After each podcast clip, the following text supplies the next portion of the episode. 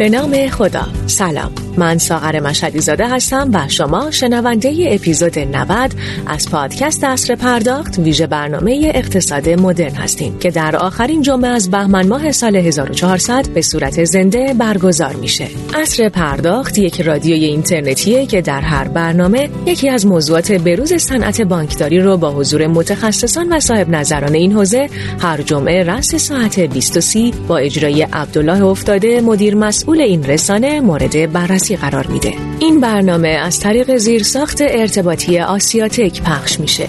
حامی ویژه گروه داده ورز جویا عنوان میزه گرد این هفته فراز و فرود تحول دیجیتال در نظام بانکی و اقتصاد کشور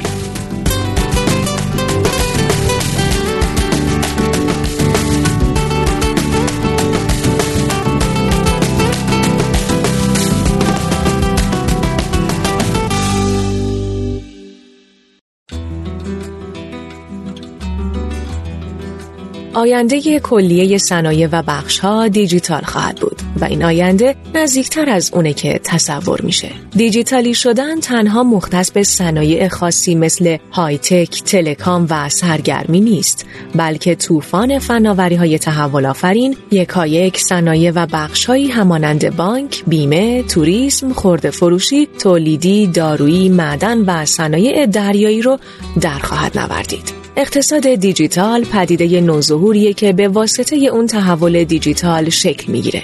در تعریف ساده اقتصاد دیجیتال فعالیت های اقتصادی، تراکنش های تجاری و ارتباطاتیه که بر اساس فناوری های دیجیتال بنا شده و یا با اون توانمند شده. سه رکن اساسی که اقتصاد دیجیتال در اونها خلق ارزش می‌کنه افراد، صنایع و سازمان ها هستند. اون چیزی که از نتایج مطالعات صورت گرفته میشه بیان کرد اینه که اقتصاد دیجیتال یک مقصوده و تحول دیجیتال راه رسیدن به این مقصود. باید حوزه های اصلی تحول دیجیتال رو برای نیل به چنین اقتصادی به خوبی شناخت. این حوزه های اساسی از تحول دیجیتال برای موفقیت کسب و کارها در اقتصاد دیجیتال شامل محیط کار، تجربه مشتری، شبکه های تامین و اینترنت اشیا هستند که باید با تدوین و اجرای یک استراتژی دیجیتال واحد و یک پارچه به اونها پرداخته بشه تا بشه توی این فضا ارزش آفرینی کرد. نکته ای که به نظر می‌رسه ما در ایران با وجود استفاده از فناوری های نوین به دلیل نبود هماهنگی و موازیکاری دستگاه های مختلف تا رسیدن به این اهداف همچنان راه درازی رو در پیش داریم. در برنامه امروز با حضور آقایان محمد رضا ساروخانی عضو هیئت مدیره بانک پاسارگاد و عباس معمار نژاد معاون سابق امور بانکی و بیمه وزارت امور اقتصادی و دارایی در خصوص فراز و فرودهای تحول دیجیتال در کشور گفتگو خواهیم کرد. پیش از آغاز این گفتگو از مدیران شرکت گروه داده ورز جویا بابت حمایتشون از این برنامه تشکر ویژه می کنم. گروه داده ورز جویا سالهاست که در ارائه خدمات حوزه آیتی و آی سی تی فعالیت می‌کنه و جزء اولین ها در این حوزه است. فعالیت اصلی جویا حوزه تجهیزات دیتا سنتره که با توجه به نیاز مشتریا از بهترین برندها و آخرین تکنولوژی های روز دنیا خدمات رو به مشتریای خودش ارائه می‌کنه. جویا تقریبا تمامی بانک ها و شرکت های حوزه پرداخت رو در لیست مشتریان خودش داره و با 34 سال سابقه از با سابقه ترین شرکت ها در این حوزه است. من خدمت میهمانان گرانقدر برنامه سلام و عرض ادب دارم و از آقای افتاده خواهش می‌کنم که میزه گرد رو آغاز کنم. جناب افتاده در خدمت شما هستیم. بفرمایید. ولی بنده هم سلام و عرض ادب دارم. خدمت تمامی شنوندگان عزیز که ما رو گوش میدن. امیدوارم هر کجا که هستن سالم و سلامت باشن. همچنین خدمت مهمانان گرانقدر برنامه که قبول زحمت کردن. این هفته ما خدمتشون باشیم. سلام و عرض ادب دارم. امیدوارم که در ساعت سلامت باشن. خب ما بدون وقفه با توجه به اینکه بالاخره همراهی کردن از سمت آقای معمار نژاد و آقای ساروخانی به این راحتی ها سعادتی کم نظیری که عملا امشب نصیب ما شده به این راحتی نمیشه تکرارش کرد. من دیگه زیاده گویی نمی کنم وارد برنامه موضوع میشیم. آقای ساروخانی عزیز یه احوال پرسی با شنوندگان داشته باشید. ما به این بهانه صدای گرم شما رو هم تست کنیم. بفرمایید. بسم الله الرحمن الرحیم.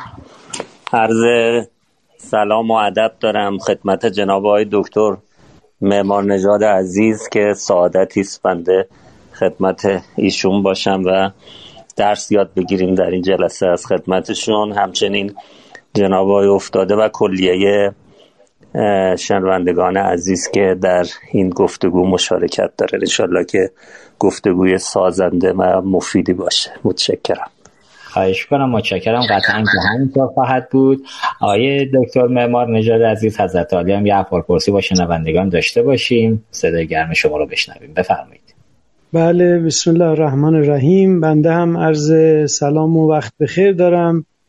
خدمت جنابالی همکاران محترمتون شنوندگان محترم و ویژه جناب آقای ساروخانی پیشکسوت صنعت بانکداری که همیشه در صنعت بانکداری به عنوان یک فرد خوشنام شناخته شدن و منشأ خیر و برکت برای این صنعت بودن.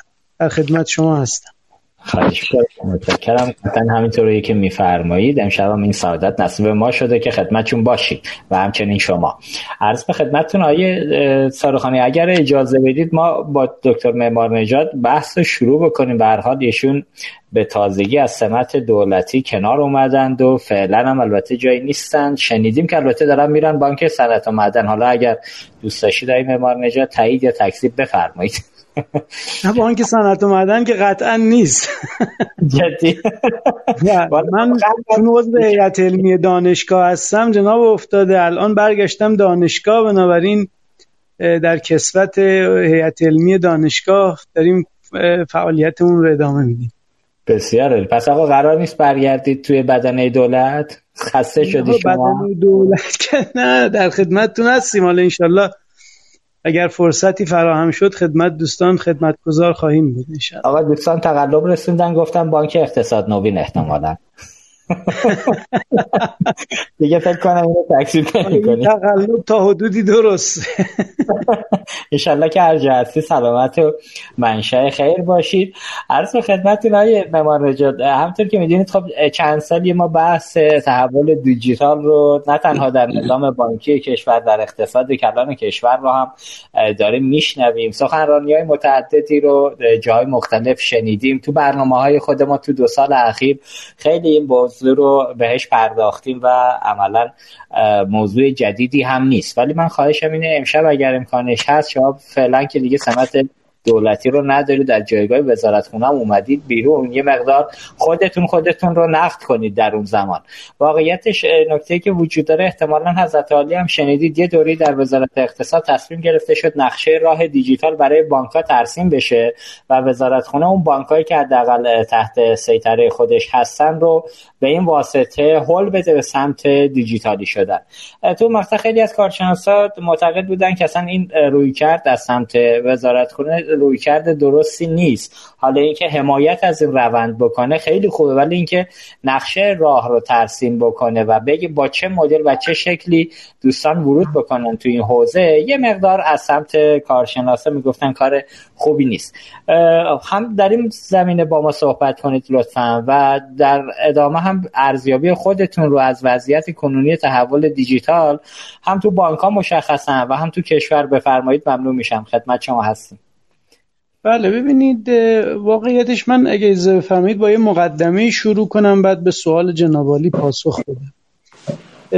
ببینید من قبل از اینکه وارد وزارت اقتصاد به عنوان معاون بانک و بیمه بشم خب عضو هیئت مدیره بانک صنعت و معدن بودم و مسئولیت پیاده سازی کوربنکینگ بانک صنعت و معدن به عنوان ناظر اون بخش به من واگذار شده بود.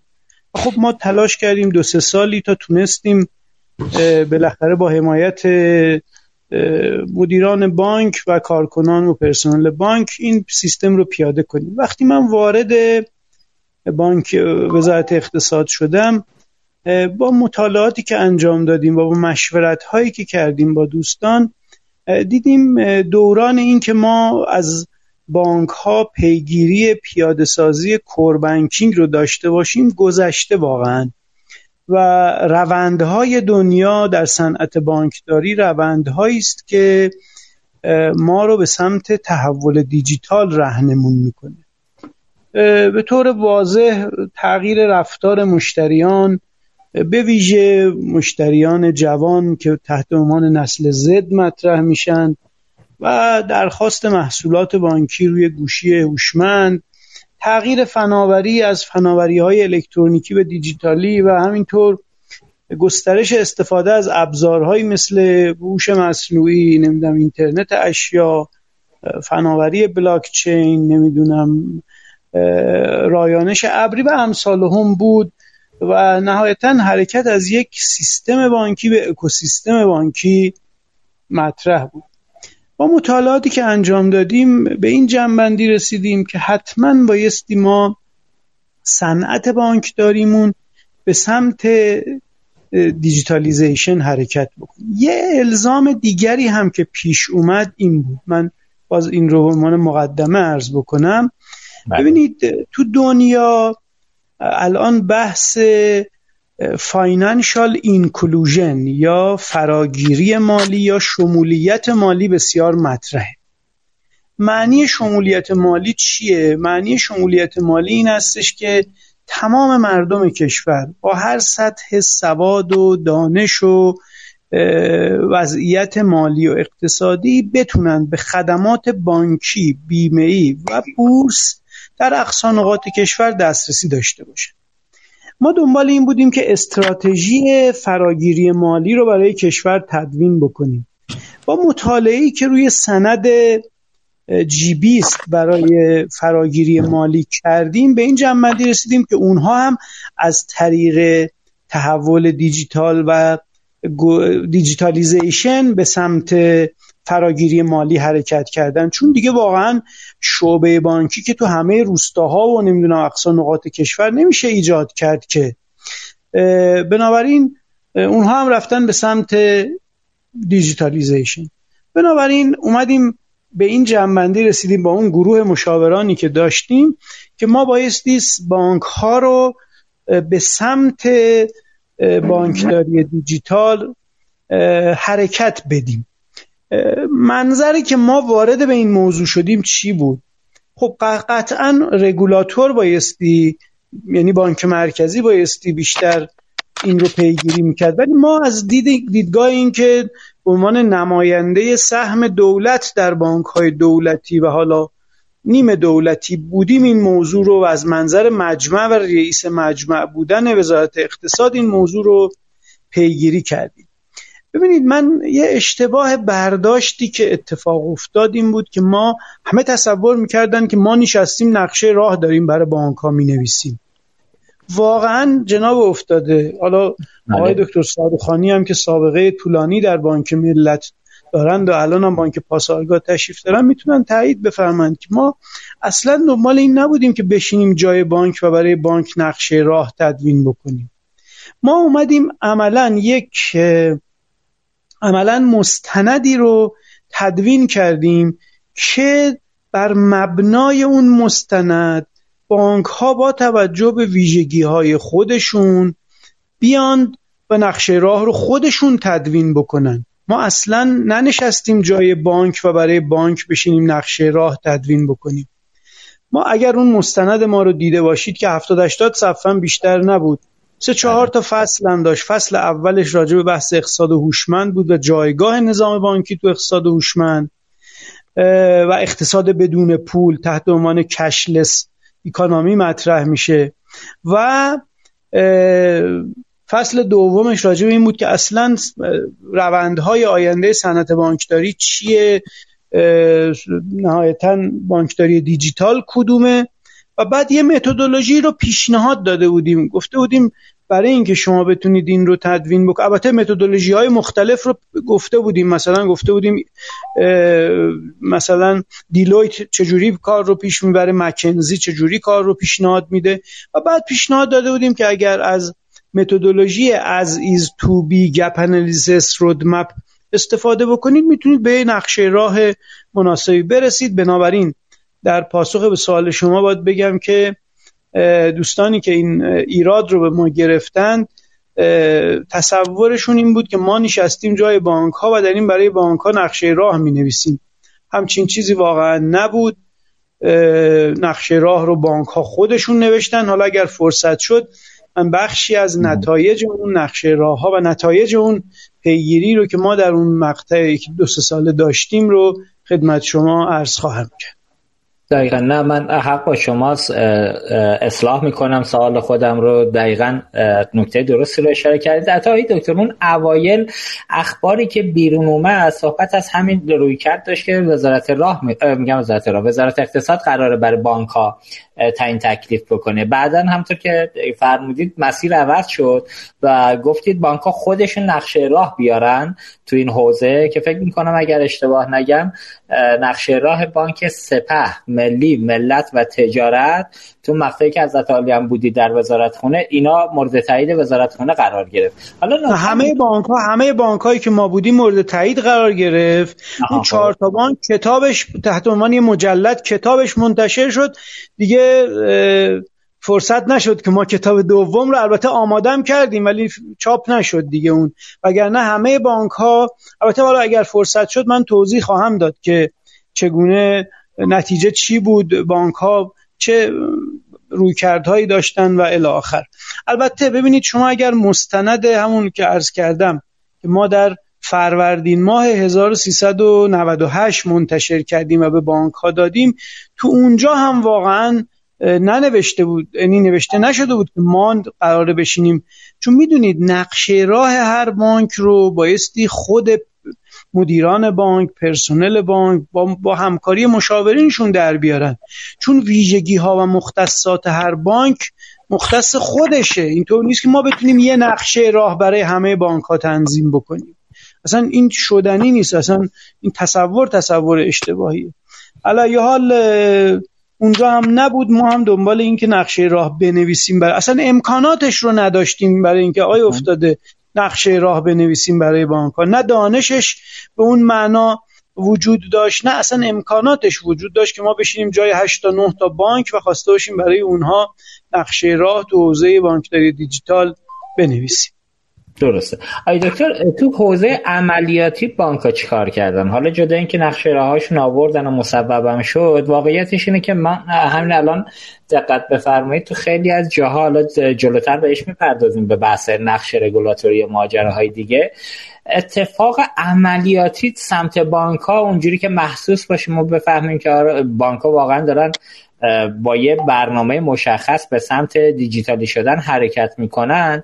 هنوز این احساس سمت من مخاطبی که حالا تخصصی هم تو این حوزه دارم کار می‌کنم نیومده. علتش چیه شما ارزیابیتون در این مورد چیه ببینید آقای افتاده دوستانی که جنابالی و همه شنوندگان محترم ما و متخصصین امر مطلع هستند که یک تحول دیجیتال یه چیزی نیست که ما بگیم یه هفته دو هفته یه ماه دو ماه یه سال دو سال حتی اتفاق میفته تو بعضی جاها این تحول دیجیتال چهار پنج سال زمان می‌خواد برای اینکه این شروع بشه. ما تو همین بحثایی که داشتیم با بانک ها یه چیزی رو از Deloitte گرفته بودیم و اون این بود که ما یه minimum viable transformation رو بایستی دنبالش باشیم. حالا خوشبختانه در اون حالا من خوشبختانه از حیث تحول دیجیتال میگم و وگرنه کرونا خیلی تبعات بدی رو برای همه جامعه ما داشت و برای جامعه جهانی. ولی خود کرونا و اینکه ارتباطات فیزیکی کاهش پیدا کرد منجر به این شد که بانک ها محصولات دیجیتالی خودشون رو عملا گسترش بیشتری بدن توی این. و ما داشتیم پیشرفت هایی رو. من فقط به عنوان یه مثال خدمت شما بگم. در همون سال 90 و اواخر 98 بانک ملت حالا چون آقای سالخانی هم بالاخره صدقه طولانی بانک ملتی دارن من این مثال رو از بانک ملت بزنم. چون واقعا جزء بانک های پیشرو هم تو حوزه هم بانکداری الکترونیک بوده هم بانکداری دیجیتال. بانک ملت یک اپلیکیشنی رو عملیاتی که تحت عنوان فرابانک. بله. در اون فرابانک اصلا شما الان بحثایی که مطرح می‌کنید که بدون زامن و نمی‌دونم وسیقه اون واقعا تو اون زمان توی اون اپلیکیشن تا 100 میلیون تومن حالا بین 50 تا 100 میلیون تومن بین 20 تا 100 میلیون تومن تحصیلات می‌دادن بدون با استفاده از اعتبار سنجی. درسته. متوجه یعنی می‌خوام بگم اون زمان سال اواخر 98 بود فکر می‌کنم این یا اوایل 99 این اتفاق افتاد. حالا اینکه شما چرا احساس نکردید حرکت به سمت بانکداری دیجیتال رو؟ چون ببینید یه مقدار بحث خود همین کرونا دستیابی به نقشه راه رو یه مقدار طولانی کرد. ما تصورمون بر این بود که مثلا اواسط سال 99 این نقشه راه تنظیم خواهد شد و بانک ها حرکت خودشون رو با پیاده سازی و اجرای پروژه ها شروع خواهند کرد. ولی واقعیتش اینه که این یه مقدار طولانی شد و عملا ما در اردیبهشت ماه و خرداد ماه همین امسال یعنی 1400 نقشه راه بانک ها رو داشتیم که این نقشه راه مشتمل بود بر یک سری پروژه ها و شرح خدمات این پروژه ها که امیدوار هستم بانک ها با توجه به اینکه مهم بحث بانکداری دیجیتال بر اساس همین نقشه راه کارهاشون رو ادامه بده. درسته. آی دکتر اگه اجازه بدید من یه قسمت از صحبتاتون رو اصلاح بکنم برای که حالا هم تخصصی هستن یه موقع به بیراه نرن.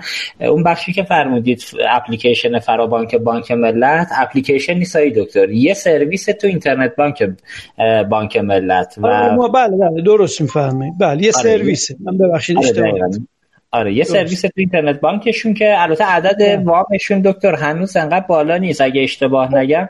یه عدد 20 میلیون تا 50 میلیون جدیدن می‌خوان تلاش بکنن بدن. ولی اونجا واقعیتش های دکتر حالا تو ادامه بحث صحبت می‌کنیم در مورد این چالش ها بانک ملت به مشتری های خودش بر اساس ارزیابی و اعتبار سنجی که انجام میده از اونم به صورت ناقص. خود من که مشتری 15 ساله بانک ملتم تو اون فرابانک به دلیل اینکه قبلا تحصیلاتی رو از بانک نگرفته بودم و دیتایی از من توی حوزه اعتبار سنجی اون شرکت ایرانیان نبود. خود من نتونستم شخصا از این وام بدون زامن استفاده کنم. ولی خب به حال برای گام اول به نظرم گام خوبی بود. همین که این اراده در بانک ها ایجاد بشود حق با شماست. اینکه نگاهی به این موضوع داشته باشن.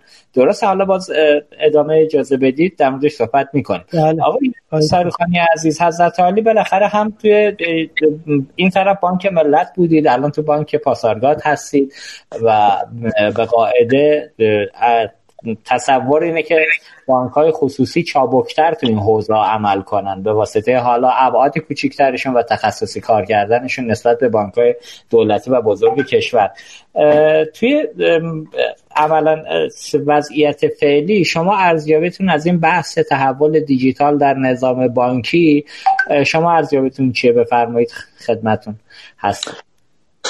خیلی ممنون از توضیحات جناب آقای دکتر معمار نجات من یه گریزی بزنم به هر حال بحث اول شما که فرمودی که آقای دکتر معمار نجات به هر حال حمایت می‌کردن از موضوع بانکداری در واقع دیجیتال. من می‌خوام عرض بکنم که حمایت به هر حال سازمان های دولتی و سازمان هایی که حاکمیتی هستند و در واقع قانون گذاری می‌کنند برای پیشرفت تکنولوژی بانکی یک ضرورته.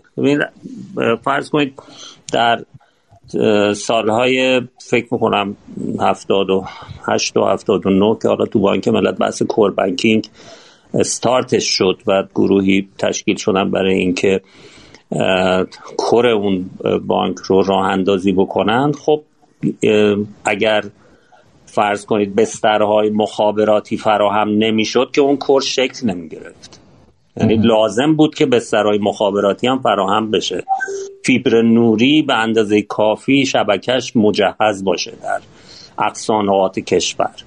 تا بتونه کوربانکینگ شکل بگیره چون اساس کوربانکینگ با حمایت در واقع سیستم های مخابراتی می‌تونست کامل بشه. حالا من ارزم اینه که اگر بانکداری دیجیتال بخواد تو کشور سیر سلوکش رو ادامه بده و در واقع به مرحله بلوغش برسه رگولاتور بایستی طبیعتا حمایت بکنه. وزارت دارایی هم بایستی حمایت بکنه. چون ما وقتی وارد بانکداری دیجیتال میشیم دیگه در واقع به کسب و کارهای دیگه هم بایستی متصل بشیم و امنیت لازم رو هم بایستی داشته باشیم. اگر امنیت لازم فراهم نباشه طبیعتا بانکداری دیجیتال هم به اون بلوغ خودش نمی‌رسه. بنابراین این به نظر من این ابتکار عملی که آقای دکتر معمار نجات انجام دادن. اگر در مسیر در واقع اون تکامل اون پنجره واحد قرار داشته باشه کار بسیار شایسته بوده. چون اون پنجره واحد هست که می‌تونه این بخش رو کامل بکنه. همین که الان ما امضای دیجیتال رو مثلا داریم بحثش رو مطرح می‌کنیم. اینکه اعتبار سنجی مشتریان رو داریم بحثش رو مطرح می‌کنیم. اگر سایر این پنجره ها ناظر در واقع حسن اجرای این تکنیک نباشند این کار ناقص میشه. یعنی نظام بانکی خودش به تنهایی در واقع قادر نیست که این فرایند رو کامل بکنه. برای اینو من از باب توضیح هست من تا تو سیر تحول بانک دارید. شما اگر دقت بکنید در سیر تحول بانکداری زیاد در واقع ما کمک های دولتی نداشتیم. یعنی این یک تکلیف بود یک اجبار بود به علت اینکه بانک ها ناگزیرن که به سمت مشتری مداری برن. اصلا ناگزیرن چون با در واقع چرخدندهشون با چرخدنده های اونور آب در هم چفته. بانک ها از نادر سازمان های هستند سازمان های مالی هستند که با دنیا ارتباط داره. چه به لحاظ بانکداری بین الملل چه به لحاظ اینکه اومده شد توسط مشتری ها از اونور آب به اینور آب مرتب در جریان است. بنابراین توقع در مشتری ها ایجاد میشه که کیفیت خدمات ارتقا پیدا بکنه. زمان ارائه خدمات سرعتش زیاد بشه. امنیتی که در واقع براشون هست افزایش پیدا بکنه. از طرف دیگه ما مواجه هستیم با رقبا. هم رقبای هم سنف خودمون هم رقبای غیر سنف خودمون. الان فینتک ها به عنوان رقبای ما هستن. بله. سازمان های فناوری بزرگ به عنوان رقبای ما هستن اصلا ما نمی‌تونیم ساکت باشیم. اگر بخوام ساکت باشیم در واقع زینفعانمون رو چیکار بکنیم؟ ما توجه بایستی داشته باشیم. زینفعانمون سهامدارا توقع دارن مشتریات توقع دارن کارکنان توقع دارن. جامعه جامعه توقع داره. بنابراین برای اینکه ما شرایط رقابتی رو بخوایم توجه بهش داشته باشیم بایستی در سیر تحولات بانکداری قرار بگیریم و دنبال روی بکنیم از اتفاقاتی که در بانکداری دنیا داره رخ میده. از طرف یه تغییرات محیطی هم شما استحضار دارید. مرتب در جریان یعنی تکنولوژی در حال تحول. ما یه, زمانی ما تمرکز کار در شعبه رو داشتیم. بعد بعدا تمرکز کار در بانک رو داشتیم. یعنی از شعبه متمرکز رفتیم به بانک متمرکز. و از تحول در بانک متمرکز دنیا حرکت کرد به سمت در واقع تلفیق یا آمیختگی کسب و کارها. دیگه بانک تنها خودشون با کسب و کار خودشون اگر بخوان اداره بشن در مقابل رقبا عقب موندن. بنابراین اومدن گام برداشتن به سمت اینکه یک آمیختگی با دیگر کسب و کارها داشته باشن. چون مشتری ها خواستشون سهولته مشتری ها خواستشون سادگیه مشتری ها خواستشون سرعته و اونها هستند چون یه زمانی بود که ما محصول تولید می‌کردیم میبردیم تو بازار میفروختیم. ولی امروز نه امروز میریم میریم مشتری. چی می‌خواد؟ خواسته مشتری رو در واقع در بانک. امروز مشتری اینو توقع داره از بانک. اقتصاد در حال تحول ارز کنم که وضعیت سیاسی اجتماعی در حال تحول. بنابراین همه اینا دست به دست هم میده که تحولات نظام بانکی هم از نظام بانکداری سنتی بره به سمت بانکداری دیجیتال. یک نکته های معمارجا به درستی گفتم.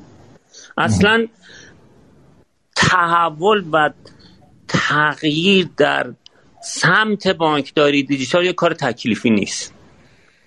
یعنی ما الان خب درگیر دو سوم مشتری سنتی هستیم که چسبندگیشون هم به شعبه بسیار زیاده.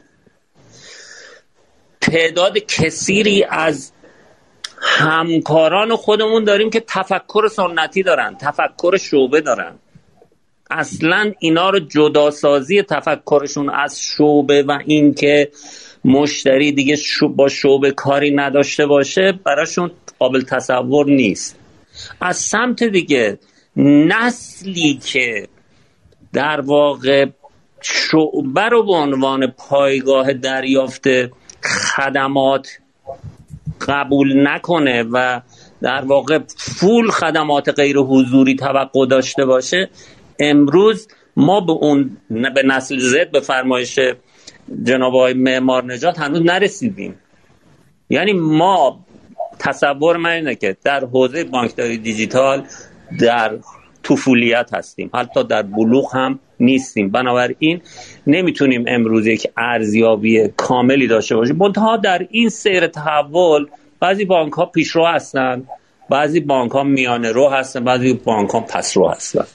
بله بعضی بانک ها امروز در تحول بانکداری دیجیتال خوب دارن فعالیت می‌کنن. حالا بانک ملت ملت اینکه به سرای تحولات تحول باید همچنین بالاخره جامعهش هم جامعه است که تحول پذیر هست خوب داره میان بانک پاسارگاد سرزمین هوشمند پاد رو داره در واقع فراوری می‌کنه آماده می‌کنه محصولات داره براش تعریف می‌کنه. منتها اینکه ما فکر بکنیم محض اینکه محصول تعریف میشه حالا به سرعت خریدارش هم پیدا میشه نه این بایستی ترویجش تدریجی باشه. من فکر می‌کنم سیر تحول بانکداری دیجیتال تا سال 2030 طول می‌کشه. یعنی ما شاید در حوالی 2030 به بلوغ بانکداری دیجیتال در واقع دست پیدا بکنیم که طبیعتا بانک هم به دنبالشون بانک شعبه براش هزینه است. بله. و در واقع پرداخت دستمزد به پرسنل براش هزینه است. اجاره غیر منقول براش هزینه است. اینکه سرمایه گذاری زیادی تو شعبه داشته باشه براش هزینه است. بنابراین رهاسازی از این هزینه به نظرم یک قابلیتی هست که بانک ها ناگزیر هستن دنبالش برن. در غیر این صورت رضایت سهامدار رو نمی‌تونن فراهم بکنن. بعد صرف, صرف نظر از اینها بحث بانکداری دیجیتال بالاخره دستاوردهای دیگه ای هم داره توی بحث هوش مصنوعی. همونطور که شما فرمودید تحولاتی تو حوزه مالی ایجاد می‌کنه. یعنی در حوزه ستاد بانک هم تحولات زیادی ایجاد می‌کنه که خود این هم جای بحث دیگه ای داره. که حالا من توی مرحله تا همینجا توضیحاتمو فکر می‌کنم که کفایت بدم تا انشالله جناب معمار نجات فرمایششون رو بکنن باز بحث رو ادامه بدیم. سپاس گذارم متشکرم. مرسی ای سالخانی عزیز به درستی اشاره کردید. به برخی از موضوعات حالا به جزئیاتش بیشتر وارد میشیم در ادامه. خب آیه دکتر معمار نجات ببینید همونطور که آیه ساروخانی هم به درستی اشاره کردند ما وقتی که صحبت از تحول دیجیتال یا دیجیتالی شدن اقتصاد می‌کنیم قاعدتا همون پنجره واحدی که تمامی ارکان دولت باید در کنار هم تو یک مسیر مشخص حرکت کنن. حضرت علی در بدنه دولت بودید تا چند وقت پیش. قطعا شنیدید که ما تو خیلی از جاها متاسفانه درگیر موازیکاری و نبود هماهنگی هستیم. من بخوام مثال بزنم سر همین مستند اخیری که تو حوزه احراز هویت غیر حضوری رفت شورای عالی پول اعتبار. عملا ما بررسی کردیم دیدیم وزارت ارتباطات برای خودش تو شورای اجرایی فناوری اطلاعاتش یه مستند آماده کرده. عرض به خدمتتون. اون طرف توی شورای عالی فضایی فضای مجازی یه مستند آماده شده. یه مستند هم توسط آقای دکتر تبریزی عزیز که عملا رئیس کمیته احراز هویت بانکداری دیجیتال بانک مرکزی بودن. سال گذشته تیر ماه آماده شد که مورد قبول خود معاونت فناوری بانک مرکزی هم قرار گرفت. متاسفانه این موازی کاری ها و نبود این زنجیره واحد و این ارتباطه یه جاهایی گرفتار می‌کنه. ما الان در حوزه اعتبار سنجی اگر بخوام به عنوان مثال یه نمونه ازش اسم ببریم بانک می‌خواد بدون زامن من افتاده رو اعتبار سنجی کنه. خب دیتای منو اگر تو خود بانکش باشم و ورود خروجی های مالی اونجا باشه دسترسی داره. اگر نباشم چیکار باید بکنه؟ از کجا می‌خواد میزان حقوق من عملا درآمد من رو ارزیابی کنه؟ از کجا می‌تونه رفتارهای پرخطر من که خودش می‌تونه یه ریسک بزرگ باشه برای بانک تو این حوزه؟ اینها به تنهایی فکر نمی کنم بتونیم ما به تحول دیجیتال برسیم. نظر شما تو این رابطه چی عملکرد دولت چطور ارزیابی می‌کنید تو این فضاها؟ ببینید من بحث ضمن تشکر از نکاتی که آقای سارخانی عزیز فرمودن. ببینید من بحث فراگیری مالی رو که مطرح کردم اونجا توی اونجا ما مشغول تدوین استراتژی بودیم. که معمولا توی اون استراتژی نقش نقش و جایگاه سازمان های مختلف دولتی حالا توزیع بانکی مثلا به طور مشخص وزارت اقتصاد بانک مرکزی برای زیرساخت وزارت ارتباطات و فناوری اطلاعات همه اونها نقش و جایگاهشون مشخص می‌شد و کاری که برای این فراگیری مالی باید انجام بدن. البته نکته جنابالی و نکته که دوستان میفرمایند نکته درستیه که موازی کاری و اینها خیلی زیاده. من یه مثالی رو برای شما بزنم. من سال 1382 یعنی میشه چند سال پیش آقای افتاده؟ حدود 83 حدود 17 سال پیش من خودم مسئول این پروژه امضای الکترونیک تو وزارت بازرگانی بودم. لازم می‌فهمید 17 سال پیش. بله. همون زمان که بحث طرح تکفا و اینا مطرح بود ما یک دعوای عجیبی داشتیم یعنی وزارت بازرگانی با بانک مرکزی راجع به اینکه اونها دنبال این بودن که یک مرکز ریشه جدایی رو داشته باشن. وزارت بازرگانی می‌گفت مرکز ریشه من هستم. وزارت بانک مرکزی می‌گفت شده هنوز که بعد از 17 سال هست هنوز این مشکل مرتفع نشده. نشده. و من فکر می‌کنم اخیرا فکر کنم تو اخبار یا توی مستندات دیدم که مثلا بانک مرکزی گفته ما برای برخی از کارهای نظام بانکی حتما نیاز به امضای الکترونیکی که توسط بانک مرکزی منشأش اونجا باشه یا اینترمدیت سیش اونجا باشه ما لازم داریم. ولی برای بقیه می‌تونیم از همون امضای دیجیتالی که وزارت بازرگانی برای افراد منتشر کرده و در اختیارشون گذاشته استفاده بکنیم. خب ببینید بعد از 17 سال این حرف حرف درستیه که دوستان ما می‌زنند که این دولت یعنی دستگاه مختلف دولتی واقعا این ناهماهنگی بین اونها و عدم تأمین زیرساخت ها در خیلی از جاها این مشکل رو به وجود آورده من یه نکته دیگری رو اگر اجازه بفرمایید بحث کنم راجع به این موضوع بله. اون اینه که ما تصور متاسفانه تصور اشتباه در حالا نظام بانکی هست و اون این که وقتی صحبت از تحول دیجیتال می‌کنیم همه یعنی خیلی که افراد صرفا نگاهشون میره به سمت استفاده از فناوری های نوین در ارائه خدمات بانکی. این یکی از اجزای تحول دیجیتاله. اگر شما مستحضر باشید تو تحول دیجیتال اولین و مهمترین این هست که بایستی مبتنی بر تجربه مشتری مدل کسب و کار بانک اصلاح بشه. ببینید شما الان ما بانک هایی رو داریم که هنوز خودشون نمی‌دونن که بانکداری تجاری دارن یا بانکداری تخصصی دارن انجام میدن یا بانکداری شخصی دارن انجام میدن یا بانکداری سرمایه گذاری هستن یا بانک بانکداری جامعه ببینید تا شما مدل کسب و کارتون رو دقیق بانکداری شرکتی هست. تا شما مدل کسب و کارتون رو دقیق مشخص نکنید عملا بحثای بعدی که میشه فرایندهای عملیاتی و تجربه مشتری و تحلیل رفتار مشتری برای تحول دیجیتال عقیمه کاری که ما فکر می‌کنم کردیم و این خوشبختانه تو نظام بانکی حداقل در سطح مدیران ارشد جا افتاد این بود که شما در تحول دیجیتال نیاز به این داری که هم مدل کسب و کارت رو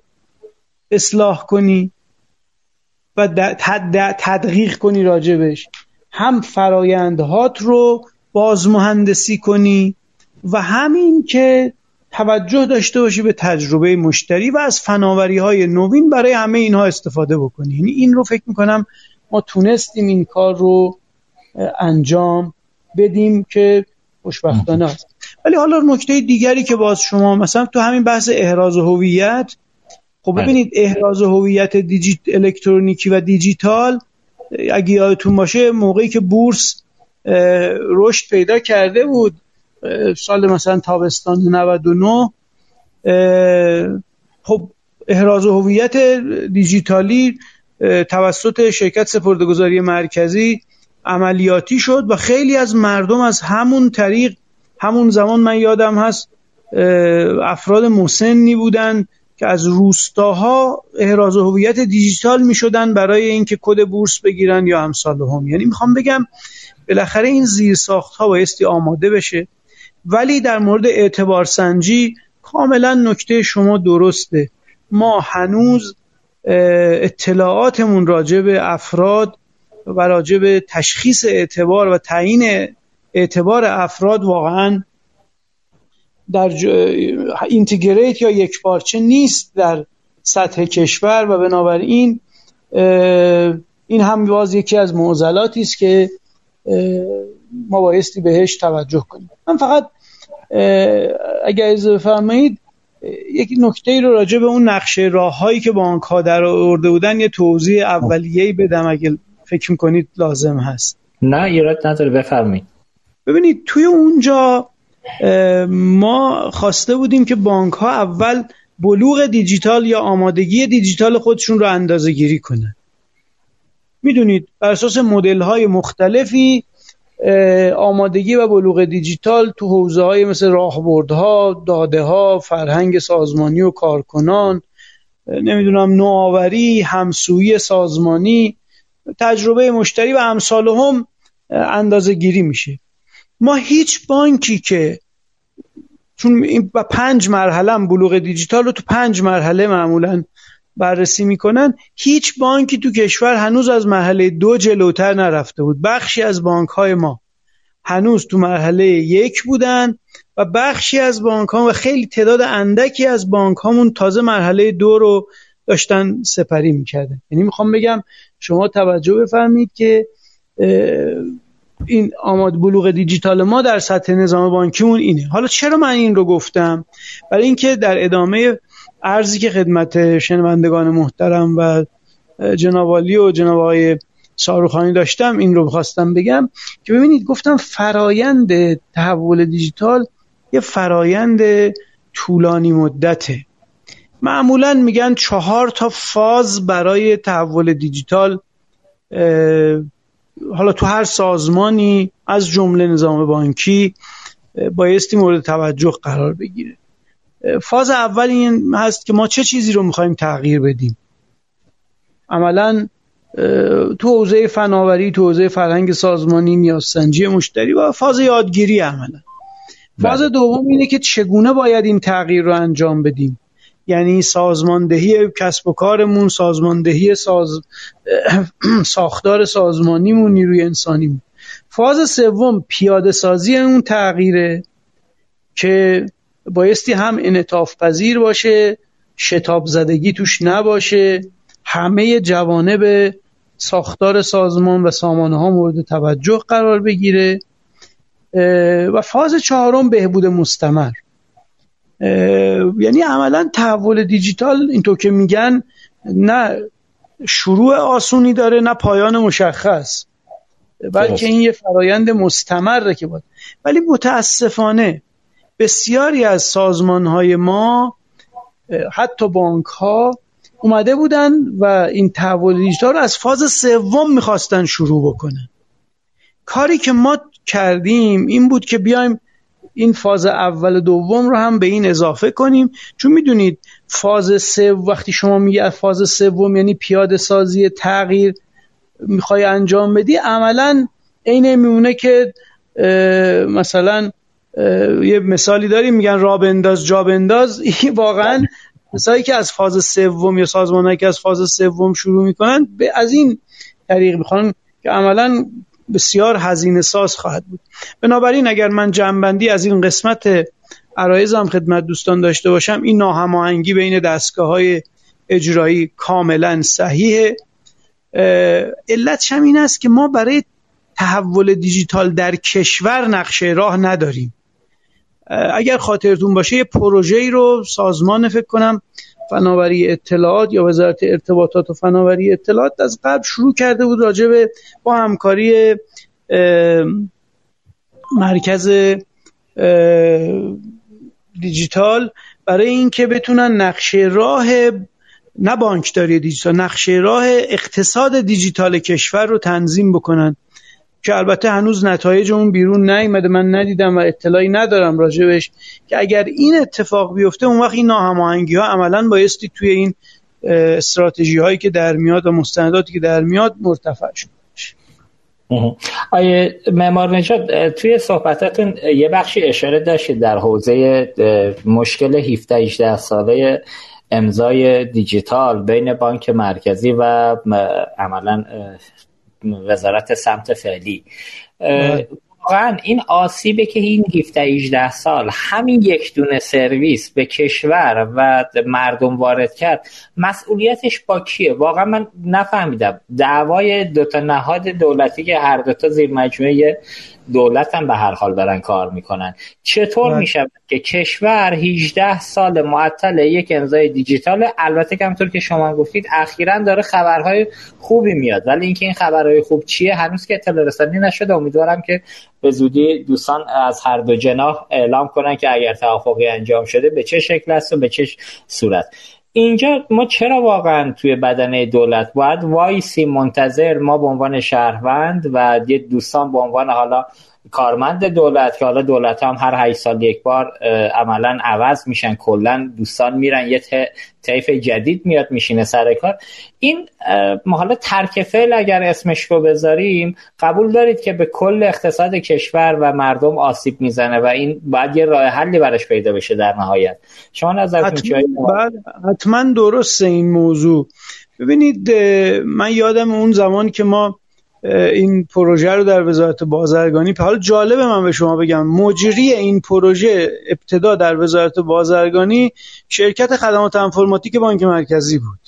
بله یعنی سال 1383 رو دارم میگم مجریش اون بود منتها به خاطر همین اختلاف نظری که پیش اومد ما اون زمان مجبور شدیم مثلا شرکت خدمات انفرماتیک رو باش قطع همکاری کنیم. برای اینکه افتاده بود توی این همین اختلاف وزارت بازرگانی اون زمان و بانک مرکزی و کارها خوب پیش نمی‌رفت ببینید من فکر می‌کنم یه جایی بایستی این اختلاف هایی که بین سازمان ها و دستگاه های دولتی ایجاد میشه یه جایی باشه که اینها رو ببره.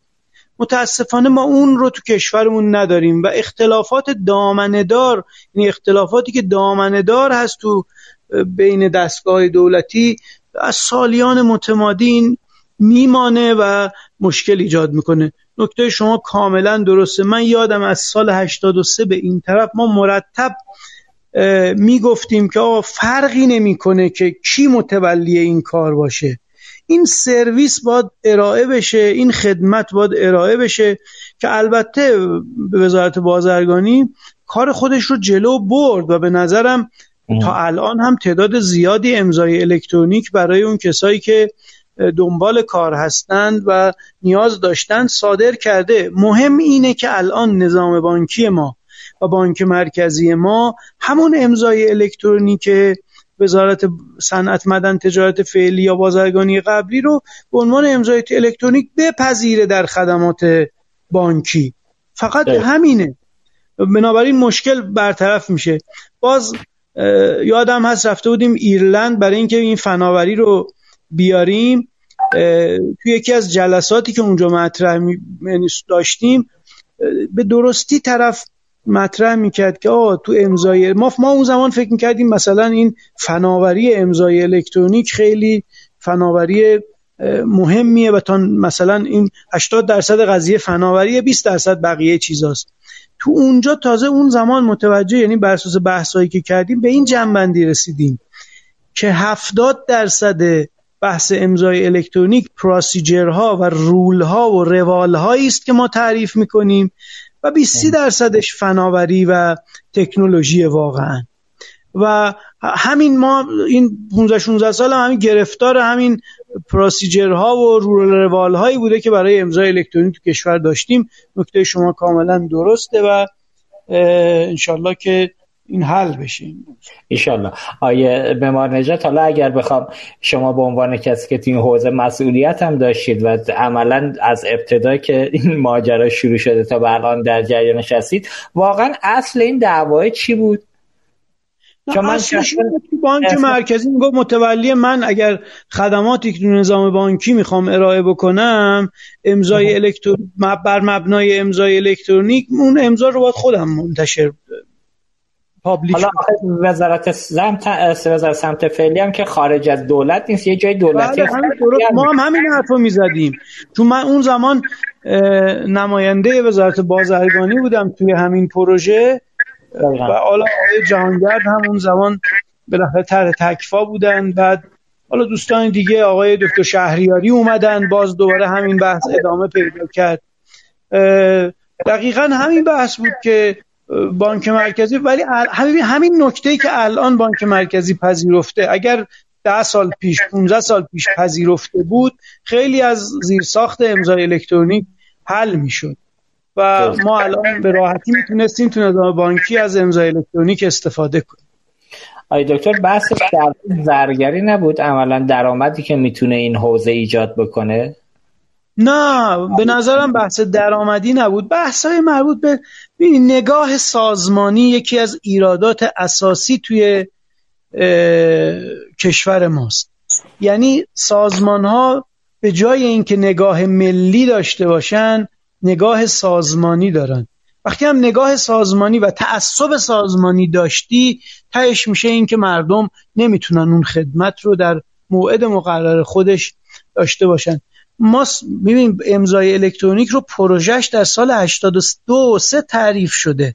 ولی هنوز در نظام بانکی کشور امضای الکترونیک استفاده میشه یا نمیشه. آقای افتاده؟ نه دیگه نداریم قربان متاسفانه. می‌خوام بگم پروژهش در سال 1383 تعریف شده. تو اونجا ببین اینطوری بود که ما یک روت سی ای می داشت باد می داشتیم که تحت عنوان بهش می‌گفتن ریشه. بله. بعد چند تا اینترمدییت سی ای می‌تونیم می‌تونستیم داشته باشیم. از جمله مثلا ما می‌گفتیم آقا بانک مرکزی نظام بانکی تو می‌خوای خیلی خوب بیا اینترمدییت سی ای خودت رو را بنداز. اونا می‌گفتن نه ما بایستی یه روت سی ای برای خود نظام بانکی درست کنیم. یعنی ببینید اختلاف از اینجاها شروع شد و هنوز بعد از 17 سال این اختلاف حالا تازه داره حل و فصل میشه ایشالله که این موضوع حل بشه. حالا من ماجراش هم بحث درآمدی هم اگر بود عملا خوشحالتر می شدم تا اینکه یه دعوای نگاه سیاسی نه به نظرم بحث درآمدی نبوده اصلا چون خیلی بحث درآمدی نداره این موضوع. حالا بحث کارمزدها و اینا نیست که بگیم حالا مثلا درآمد زیاده و ترانزکشن ها و اینها که این تمرکز ایجاد میشه. ولی تو امضای الکترونیک فکر نمی‌کنم. یعنی اون زمان که ما بودیم که حتما بحث درآمدی مطرح و بحث تعصبات سازمانی و اینها بود متاسفانه. خب سطح حیف که متاسفانه اینه و, و چی بگم؟ الان بالاخره الان فکر کنم آقای سارخانی عزیز می‌تونن بگن که همین یه مورد خاص چه آسیبی رو به نظام بانکی و حوزه بانکی کشور وارد کرد. آقای ساروخانی حضرت علی نظرتون در این مورد چه؟ این چالش ها واقعا چالشیه که ما امروز که صحبت از تحول دیجیتال می‌کنه واقعا نمی‌دونم. بگیم خندهدار قربان. ببینید وقتی نگاه حرفه‌ای با نگاه حرفه‌ای خصوصی با در واقع نگاه دولتی تلفیق میشه حاصلش همین اون سمت دولت نگاه کسب و کاری ندارن. نگاه سود و زیانی ندارن. به همین دلیل زمان هم مهم نیست. زمان هم مهمه برای بانک ها زمان مهمه که پروژه‌ای که تعریف می‌کنن در چه زمانی قرار هست این پروژه به ثمر برسه. ببینید امضای دیجیتال اگر نباشه اصلا این بحث نئوبانک و فرابانک و پاد و اینها پروژه هاش ابتره. به علت اینکه شما میگی آقا من می‌خوام یه پروژه تعریف کنم ای تا زدش غیر حضوری باشه. ای تا زدش مجازی باشه. بعد شما می‌رسی, می‌رسی به احراز هویت. بعد میگن نه بانک مرکزی گفته که احراز هویت رو نمیشه به صورت مجازی انجام ده. خب این دیگه باید بره تو شعبه که شما فرض کنید اومدی یک بانکداری حالا تحت نام نو بانک داریم چه می‌دونم بلو بانک داریم و بانک های مختلف که با اسامی مختلف دارن این که دیگه شعبه در اقصا نقاط کشور نداره. این که دیگه ایستگاه در اقصا نقاط کشور نداره. حالا یک فردی در یک نقطه ایران می‌خواد یک حساب افتتاح بکنه در این سرزمین هوشمند پاد مثلا پاسارگاد. خب این فرم ها رو بایستی اینو می‌دونم تکمیل بکنه. حالا فرم ها رو میاره توی اون سایت بر میداره تکمیل می‌کنه. تو مسیر می‌دونید که در واقع میشه چک برگشتی رو کنترل کرد مطالبات محبق رو کنترل کرد احراز هویت میاد می‌رسه به امضا. میگه این نه دیگه امضا رو باید بره باید به مثلا طرفی که تو میناب هست باید من بگم برو تو بندر عباس تو شعبه بانک پاسارگاد. برو اونجا امضای فیزیکی بکن احراز هویت هم بشی تا من تو رو تایید بکنم. در حالی که جناب افتاده واقعا در بانک های خصوصی تکنیک ها اینقدر با کیفیت شده اینقدر ارتقا پیدا کرده. به نظر من احراز هویت دیجیتال دیگه عقب افتاده. ما یک محصولی رو تو همین بانک پاسارگاد تحت نام ویدیو بانکینگ این که مشتری در هر نقطه کشور که از این در واقع محصولات سرزمین هوشمند پاد داره استفاده می‌کنه حالا اگر به ابهامی برخورد این می‌تونه از این در واقع تکنیک ویدیو بانکینگ استفاده بکنه وارد در واقع مذاکره بشه با بانکداری که در تهران برای ویژه همین موضوع نشسته و این بانکدار به خوبی این آدم رو احراز هویت می‌کنه. از روی کد ملیش از روی شماره مشتریش از روی شماره موبایلش و از روی چهرهش یعنی واقعا من خودم وقتی دوستان ما این دمو رو می‌دادم من خودم لذت بردم. دیدم چقدر این برای مشتری خوشحال کننده است که بدون اینکه ضرورت داشته باشه به بانک مراجعه بکنه و مشکلش رو حل بکنه تحت یک مکانیزم معینی ارتباط برقرار می‌کنه با کاربر. با کاربر صحبت و کاربر به خوبی می‌تونه این آدم رو در واقع احراز هویت بکنه و اطمینان پیدا بکنه این فرضی این آدمی که داره در واقع وارد مذاکره شده با کاربر همون آدمیه که صاحب اون حساب است همون آدمیه که در واقع متقاضی دریافت یک خدمت هست. می‌خوام بگم اگر که کل پکیج رو واگذار بکنن به چون می‌دونید که توی بحث واقعا بانکداری الکترونیک ما فاصله با دنیا خیلی کمه. و اگر که این تحریم ها حالا حالا تحریم ها از یک جهتی برای نظام بانکی خیر و برکت داشته من اینم عرض بکنم خدمتتون. یعنی تحریم ها باعث شد که متخصصین ما این پکیج رو به طور کامل در واقع اهم از کوربنکینگ و در واقع تکامل بانکداری الکترونیک رو خودشون با دست پرتوان خودشون انجام دادن. ولی می‌خوام ارز بکنم که این فرایند در واقع در تکامل بانکداری رو اگر بذارن به عهده خود بانک ها خود بانک ها قادر هستن که اینو انجام بدن. چون در خیلی از مواقع هم در واقع بانک مرکزی دنبال روی بانک ها بوده. بانک ها پیشرو بودن. من یادم در بحث شناسایی زینف واحد. یه زمان ما تو بانک ملت مشکل داشتیم در ارتباط با شناسایی زینف واحد. یک باره مواجه می شدیم به این که یک گروهی از مشتریان که به هم پیوسته هستن لازم مالی مدیریتی رفتن تو شعب مختلف و تحصیلات گرفتن. زمانی متوجه می شدیم که یک خسارت هنگفت و یک مطالبات بزرگی اتفاق افتاده. بعد حالا می‌دیدیم که یه آدم دنبال این ده تا شرکت میاد. خب رفتیم شناسایی زینب واحد تو حوال سالهای فکر کنم 83 و 84 بود. و ما در واقع خودمون به دنبال تهیه نرم افزار زینب واحد که رفتیم منتها همونطور که من عرض کردم تو بحث پنجره واحد دیدیم که با خودمون این پکیج رو نمی‌تونیم کامل بکنیم.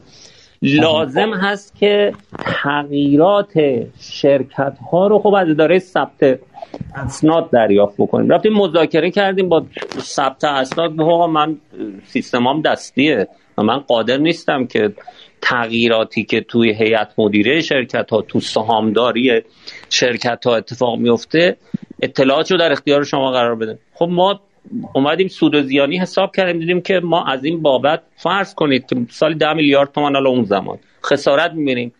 گفتیم به ثبت اسناد ما هزینهش خودمون پرداخت می‌کنیم شما بیا تکنیکاش آماده کن. و این تغییرات رو که وقتی اتفاق میفته به صورت اتوماتیک در اختیار ما قرار بده. و خب این کار رو انجام داد. و بنابراین می‌خوام عرض بکنم که فایده این کار برای نظام بانکی فوق العاده زیاده. به همین دلیل نسبت به این موضوع هم بسیار حساس است. چون روی بحث سود و زیانی براش مهمه. شما بید فردا ما به قول فرمایش آقای معمارجان نسل زدو داریم. اون علاقمند هست که ای تا زد کار رو تو بستر مجازی انجام بده. یه تیکش رو میگیم که تو بیا داخل بانک و امضای فیزیکی بکن چون احراز هویت حضوری داشته باش. خب این که اصلا نقض قرض میشه. ما نمی‌تونیم این پروژه رو لذت ازش یعنی نمی‌تونیم دیلایت کنیم مشتری رو. مشتری یه جایی متوجه میشه که نه این کار به صورت کامل اجرا نمیشه. به هر حال بحث به نظر من از این منظر اگر بخوام تعریفش بکنیم ذاتش اینه که بخش خصوصی با در واقع نظام های دولتی و در واقع ادبیات دولتی مقدار با هم مقایره. اونا زمان و مکان و عرض کنم که اینها چندان براشون مهم نیست ولی بخش خصوصی خب علاقمند هست که کار سرعت به سرعت در واقع با کیفیت خوب با سرعت زیاد انجام بشه. چون علاقمندن که در واقع به لحاظ رضایت مشتری که از اهمیت فوق‌العاده‌ای براش برخوردار هست دست پیدا می‌کنه ببخشید. خواهش کنم دستان در ممنونم. ما برای برنامه رسیدیم به وسط برنامه تقریبا. اگر اجازه بدید دایی سالخانی آقای ممار نژاد یه موسیقی چهار دقیقه رو در نظر گرفتیم. یه تنفسی هم بشه. دعوت کنیم از شنوندگان شما که به این بخش از برنامه گوش بدید. برمیگردیم خدمت شما تا چهار دقیقه دیگه هستیم. با اجازه.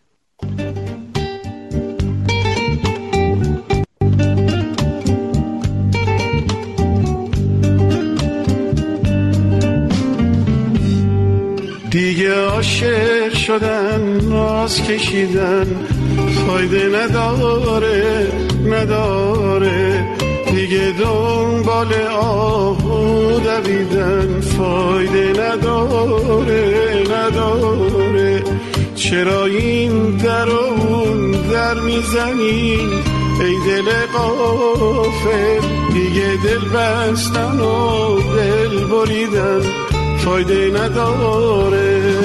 وقتی ای دل بگی سوی پریشون می‌رسی خودتو نگه وقتی ای دل به چشمون غزل خون می‌رسی خودتو نگه دار خودتو نگه دار دیگه عاشق شدن ناز کشیدن فایده نداره نداره.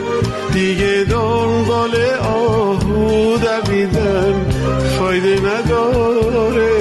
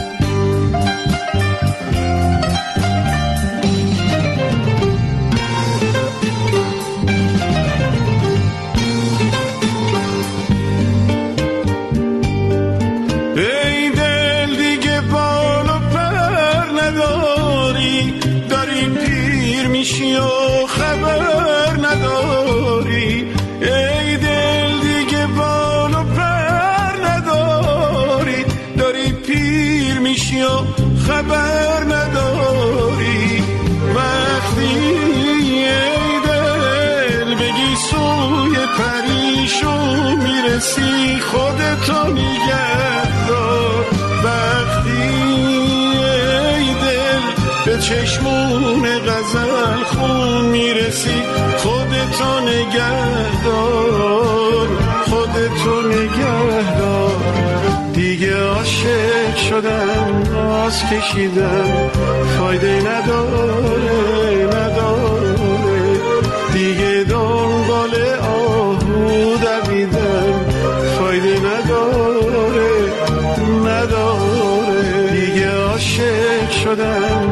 شدم ناز کشیدم فایده نداره.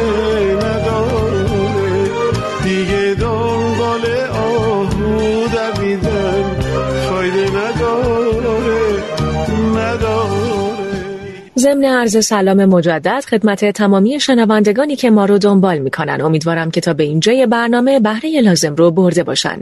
همچنین باید اشاره کنم گروه داده ورز جویا علاوه بر مشتریان اقداماتی هم در حوزه مسئولیت اجتماعی برای حفظ رفاه و سلامتی عموم مردم انجام داده که از جمله اقدامات طراحی و تولید دستگاه سی وی اسکن با همکاری تیم دانشگاه صنعتی شریف و قرار دادن یک نمونه از دستگاه در بیمارستان امام خمینی تهران برای قربالگری بیماران مبتلا به کووید هستش. پیش از این نیز جویا در عرصه پروژه های ملی تجربه های بسیاری رو در کارنامه خودش داره. پروژه افتخارآمیز سرشماری 1395 که علاوه بر دقت و سرعت جویی زیادی در بودجه تخصیص یافته هم به دنبال داشت و یا پروژه همراه نامرسان در پست و غیره. خبر جذاب این که جویا در نظر داره با حضور در عرصه تولید دستگاه های حوزه پرداخت گام جدیدی در راستای پیشرفت و ارائه خدمات با کیفیت به مشتریان نظام بانکی برداره. خب آقای افتاده برای ادامه برنامه خدمت شما هستیم. بفرمایید.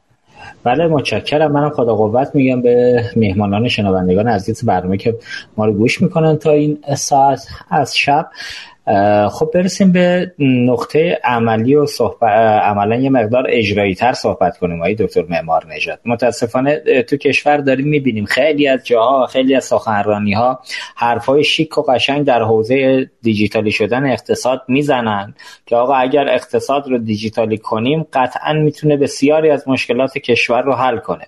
من خواهشم این آقای دکتر با تجربه, تجربه که دارید این رهیافتی که دوستان فقط در حد سخن میان در مورد صحبت می‌کنن و در حوزه عملیات اجرا متاسفانه ما گام بزرگی رو نبینیم اتفاق بیفته. علتش چیست؟ این بدنه دولت و بخش خصوصی که اخیرا هم یه جاهایی همراه شده با بدنه دولت. البته حالا بخش خصوصی خیلی تقصیری شاید نداشته باشه تو این حوزه. بالاخره خیلی از جاها مسئولیت به گردن دولت باید این زنجیره رو دولت مسیرش رو درست بکنه تا بخش خصوصی هم بتونه همراهی کنه و سرویس بده.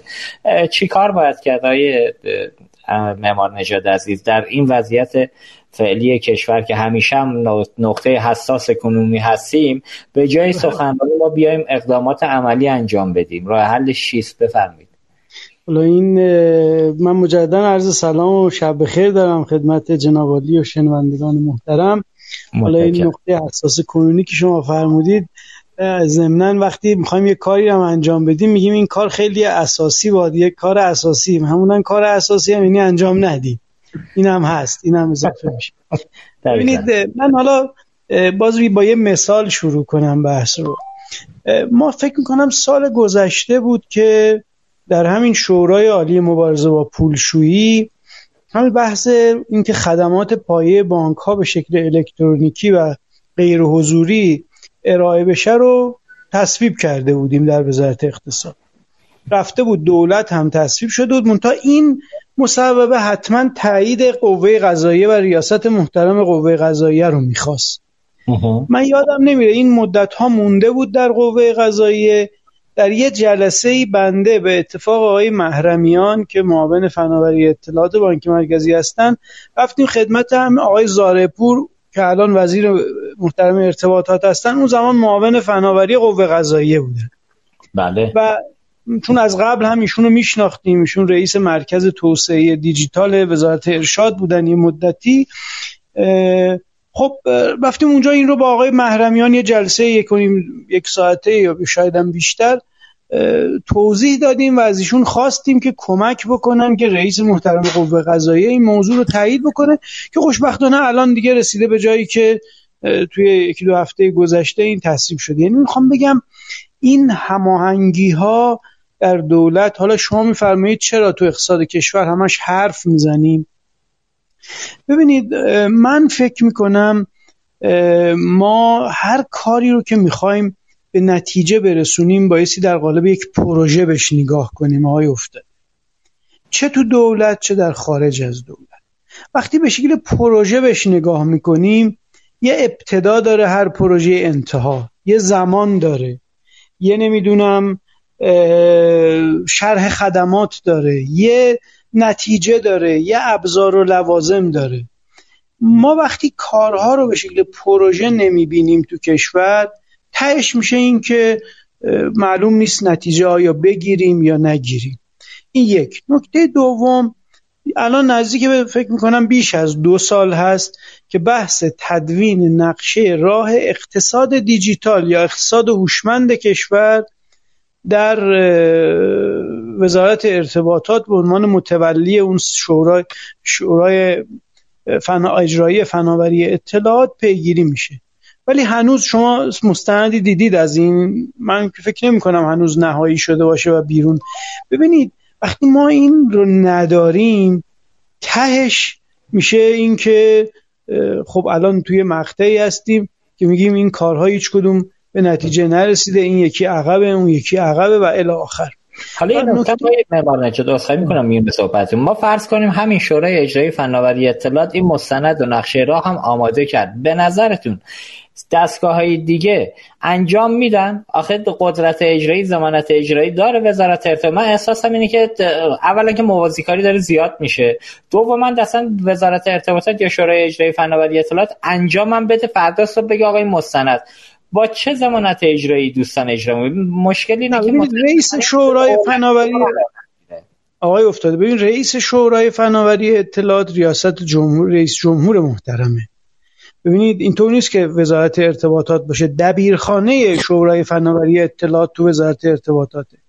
بنابراین این مصوبه وقتی میاد بیرون مصوبه ایه که دولت داده و رئیس جمهور محترم به عنوان رئیس شورای فناوری اطلاعات کشور این رو تنظیم کرده. و واقعیتش ما بخشی از آقای افتاده این رو هم ما همه رو هم گردن واقعا دولت نندازیم. بخشی از قوانین و مقررات ما هم نیاز به اصلاح دارن برای اینکه ما خودمون رو خواسته باشیم آماده کنیم برای ورود به اقتصاد دیجیتال و اقتصاد هوشمند.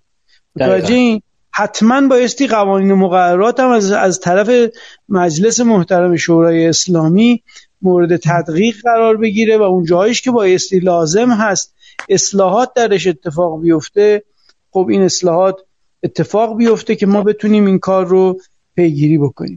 آقای دکتر حرفتون درسته ها خب؟ ولی نکته اینه که اولویت رو کی میسنجه که این اولویت چنده؟ و الان همین مثال تفسر سش قانون مبارزه با پولشویی رو اشاره کردید. تش فکر کنم اسفند 99 تفسره اصلاح شد گفت ممنوعیت رو ور بله. میداریم و به شرطی که یه دستورالعمل بیارید و ما اصلاح کنیم بله. دستورالعمل هم افتاد گردن وزارت سمت و وزارت ارتباطات که این دوتا نهاد یه دستورالعمل بنویسند آماده کنم ببرن شورا مصوب بگیرن بیان بیرون تا هفته پیش که من دنبال می‌کردم طبق دیتایی که دارم حالا امیدوارم دوستان وزارت سمت بیان صحبت کنن یا وزارت اقتصاد فعلا همه دارن جست می‌گیرن میگن که آقا کار ما بود کار ما بود تش ما نفهمیدیم. این چیزی که مسبب شد خدا رو شکر که البته خدا همینم نمی‌دونم اگر دیتای بیشتری شما دارید لطفا بدید. من مصوبه رو جلسه فکر می‌کنم اگه اشتباه نگم 24 بهمن ما برگزار شد. هنوز مصوبه همین موضوع مشخص که خیلی هم حالا دوستان سر صدا کردن همه نظام بانک هم منتظرش بودن. متن این مصوبه و پیشنویس دستورالعملش بیرون نیامده. یه چیزی رو من رو سایت مرکز اطلاعات مالی وزارت اقتصاد پیدا کردم. تو گروه واتساپ هم فرستادم به خدمت از هم فرستادم.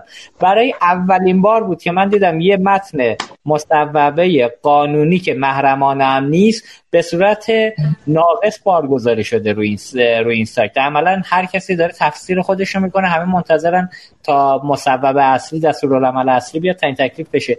خب این چه روش عملا حکومت داری و مملکت داری این چه فرمیه که ما یک سال مردم جان خودشون رو در ایام کرونا از دست دادن نزدیک به دو سال.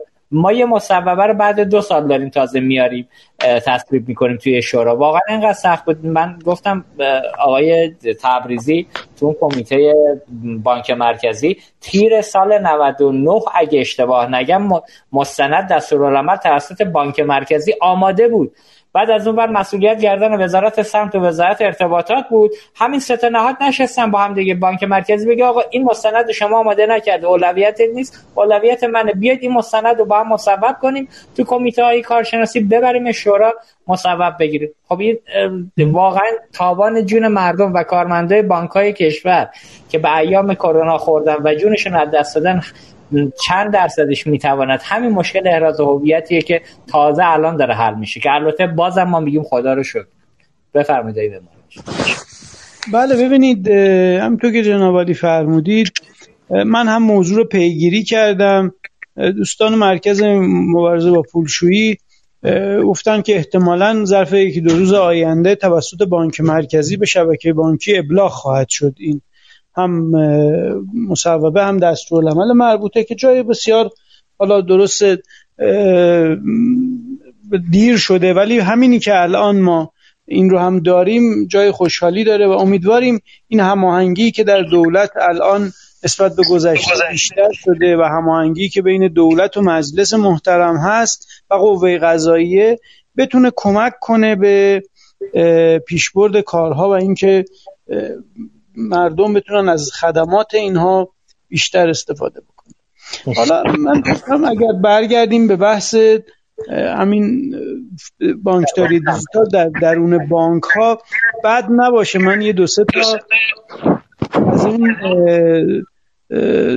آموخته هایی که از این نقشه راه بانک ها داشتم رو خدمت شما اگر اجازه بفرمایید عرض بکنم.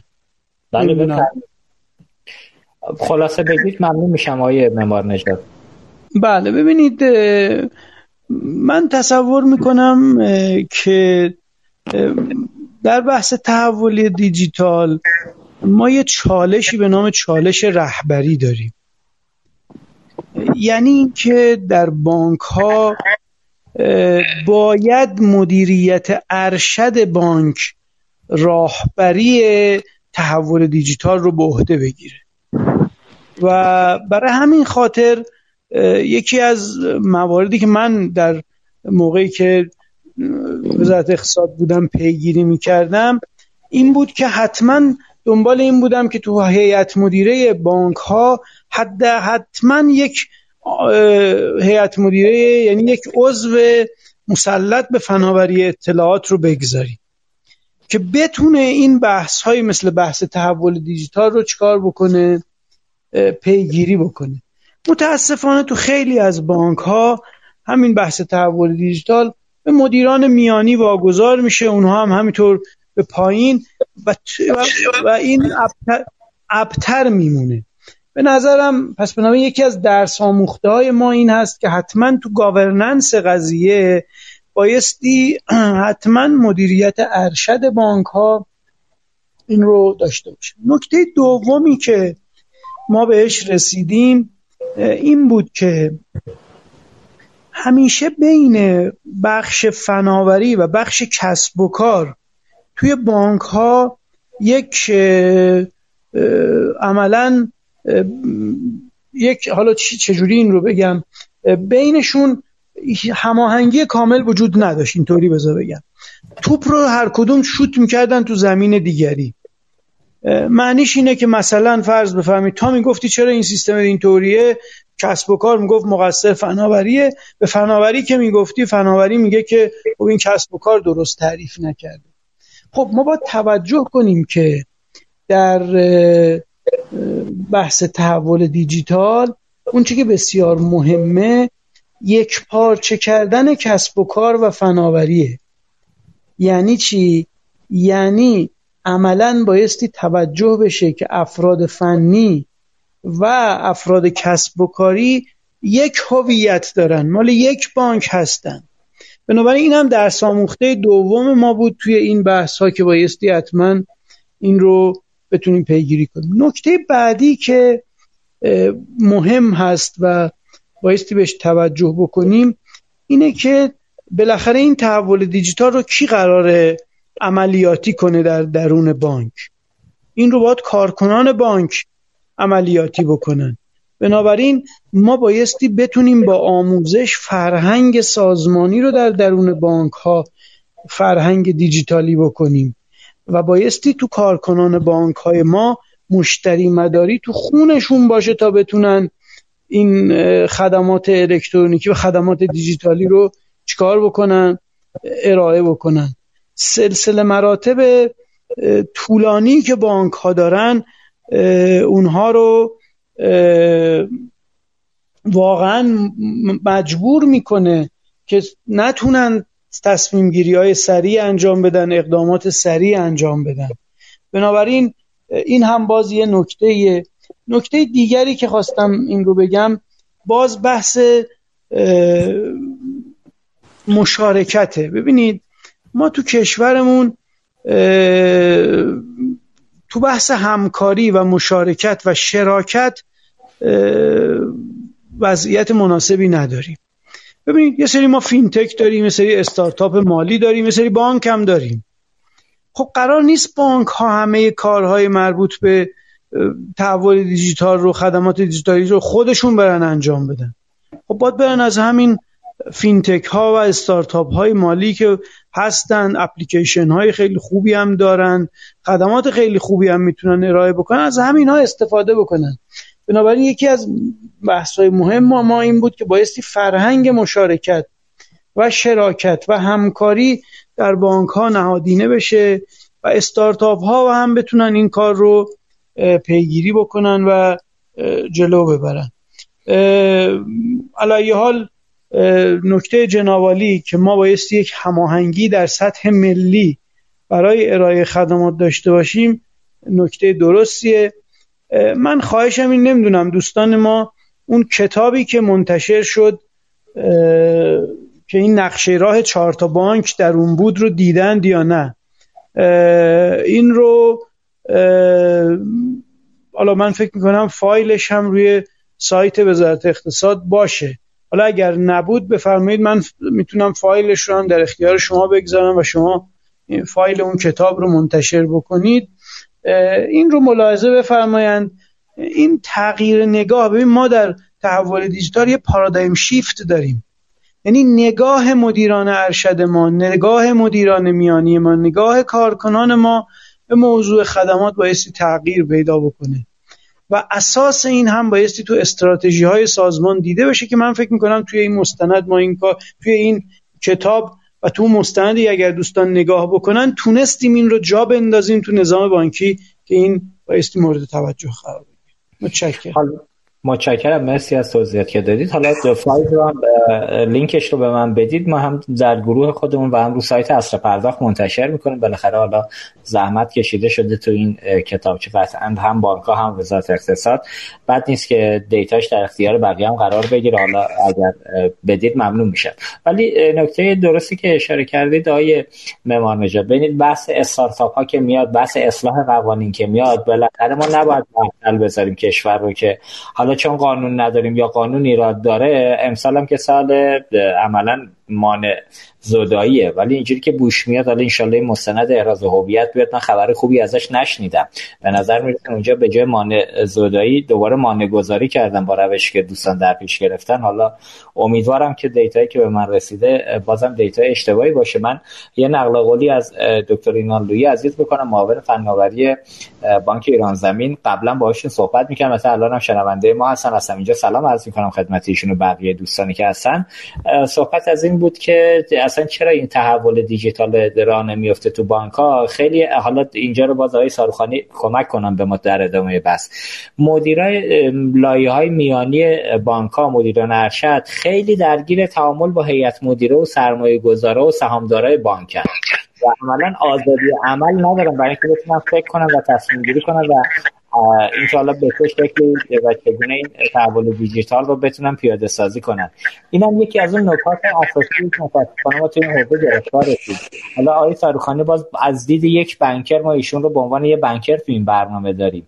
اصلا تحول دیجیتال همونطور که بقیه دوستانم توی گروه اشاره کردن الان از دید مدیران بنکری آقای ساروخانی به عنوان یه راهبرد یا یه حرف لوکس در حد یه سخنرانی که آقا بقیه چون گفتم ما هم بگیم.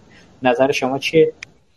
ارز کنم این نکاتی که دکتر معمار نجات به درستی گفتن کاملا صحیحه. ببینید برای بانکداری دیجیتال جنسش با بانکداری سنتی با هم متفاوته و متا ساختار من فکر می‌کنم که مقام ناظر هم در این در واقع مسیر معیوبی که ایجاد شده دخالت داره. یعنی اگر که نو بانک ها که الان در واقع کار بانکداری دیجیتال در, در, در به تعبیر بنده در بانک ها دارن انجام میدن به لحاظ سازمانی اگر بانک مرکزی بهشون مجوز بده که آقای بانک در دل یه بانک باشه حالا دیگه. یعنی اونو به عنوان یک بانک بپذیرن. چون تحت شعاع بدنه سنتی بانک قرار می‌گیره و تحت شعاع سازمانیه که داره یک کار سنتی رو داره انجام میده. بنابراین همون ساختار رو برای همین در واقع سازمان بانکداری دیجیتال داره تدارک در حالی که اینا به لحاظ نیروی انسانی با هم متفاوتن به لحاظ نوع تصمیم گیری با هم متفاوتن به لحاظ در واقع انجام هزینه هایی که بایستی در مسیر در واقع رشد تعالیشون اعمال میشه با هم متفاوت هستن. بنابراین اگر که ایدئالش اینه از در من ایدئالش اینه که بانک مرکزی بیاد یک مجوز ویژه‌ای به بانک ها بده که این بانک مبتنی بر ساختار دیجیتال رو در کنار بانکی که با ساختار سنتی داره کار می‌کنه به رسمیت بشناد حالا این اتفاق اگر نیفته به نظر من بانک ها دو دسته میشن. بانک هایی که بالاخره این تحول رو می‌خوان ایجاد بکنن. بعد حالا میان یک ساختار متناظر با ساختار سنتیشون برای این ساختار دیجیتال درست می‌کنن. و حالا این ساختار چه بلا مدیریت و برنامه مدیریت حقوقی مالی و تصمیم گیری های مالی. یک ساختار متناظر با ساختار اصلی ایجاد می‌کنن برای اینکه در واقع در سرعت تصمیم گیری بتونه دخالت داشته باشه. ولی موفقیت کامل براش ایجاد نمیشه. یکی از دلایلش اینه که پیشرفت بانک ها بیشتر تو صفه. یعنی همیشه صف برای بانک ها اولویت بوده. و رشد و پیشرفت بانکداری الکترونیک هم همیشه از صف شروع شده. و ما این تغییرات رو با اون وسعتی که در صف اتفاق افتاده در ستاد ما ندیدیم. ما الان در طبقه مندی مشتریان به نظر من نادر بانک هایی داشته باشیم که بتونه گروه های مختلف مشتریان رو به لحاظ سود و زیانی به تفکیک در واقع report ش رو در اختیار بانک قرار بده. در حوزه retail در حوزه commercial در حوزه corporate. اینا بتونن هر کدوم تراز جداگانه ای داشته باشن و بانک بفهمه که سود و زیانش تو حوزه بانکداری شرکتی چقدر هست سود و زیانش تو حوزه بانکداری تجاری چقدر هست سود و زیانش تو حوزه بانکداری ارز کنم که ریتیل چقدر هست. ولی در صف اگر شما تشریف ببرید ملاحظه میفرمایید که در واقع تحولات بانکداری بیشتر تو حوزه صف و سمت در واقع مشتریات اتفاق افتاده. حالا همین گروهی که تو ستاد در واقع تحولی درشون اتفاق نیفتاد الان کمتر بانکی شما می‌دید که از پایه اطلاعات اعتباری مشتری وارد بشه و بیاد تو ستاد جنبندی بشه بیاد نمیم تو سطوح تصمیم گیری عالی بانک هم در واقع بر همون اساس دریافت نتیجه بشه. شما می‌بینید که هنوز پرونده ها به صورت فیزیکی میاد. در خیلی از پر علا رقم این که تو صف 97 درصد transaction ها transaction ها غیر حضوریه ولی این کار به صورت هماهنگ در ستاد اتفاق نیفتاده. حالا همین گروهی که تو ستاد این تحولات در واقع بانکداری الکترونیک توشون اتفاق نیفتاده این ستاد می‌خواد تصمیم گیری بکنه برای اینکه در واقع در تحولات بانکداری دیجیتال شتاب به وجود بیاد. یک تضاد و تناقض اینجا به وجود میاد. به علت اینکه افرادی که تو این حوزه کار می‌کنن به لحاظ ادبیات به لحاظ گفتمان به لحاظ جنس با بانکداری سنتی با هم متفاوتن. بنابراین به لحاظ نوع تصمیم گیری هم علاقه من هستن که دیگه اون فرایند بروکراسی پیچیده ای که تو بدنه بانک وجود داره برای این حوزه اتفاق نیفته. البته عرض کردم بالا این رو بانک ها با توجه به شرایط اوضاع احوال داخلی و خودشون یک تغییراتی درش به وجود آوردن و تلاش کردن که یک ساختاری متناظر با ساختار اصلی بانک ایجاد بشه که بتونه اون در واقع چابکی و در تصمیم گیری به وجود بیاره. ولی لازمش اینه که به صورت اساسی در واقع بانک به صورت یک بانک کاملا مستقل باشه و به فراخور حال خودش تصمیماتش هم در واقع اتخاذ بشه و این همین پارادایم شیفتی که جناب آقای دکتر معمار نجات نسبت بهش اشاره کردن کاملا درسته. و مشهود هست و من خودم هم کاملا تایید می‌کنم. متشکرم. خواهش کنم متشکر توضیحاتی که دادید. حالا ما رسیدیم به سوال آخر و بخش مهمش که البته آقای فایزی عزیزم دکتر فایزی هم در گروه نوشتن که در تحول دیجیتال دولت ها معمولا دو نقش اساسی رو باید دیفا کنن. اولی که فراهم کنن بستر فنی رو دوم اصلاح و تحصیل موارد حقوقی.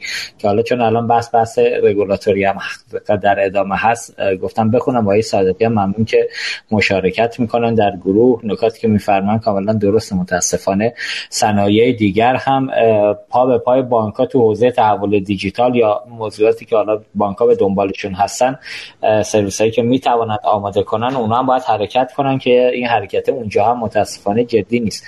ولی نکته که وجود داره های معمار نجات ببینید بحث تحول که صحبت میشه بالاخره ما باید موانع فرایندی و قانونی رو در کنار تحول خود رگولاتورها هم باید ایجاد بکنیم. یعنی عملا رگولاتورها باید برن به سمت اینکه تطبیق بدن خودشون رو به فناوری های نوین.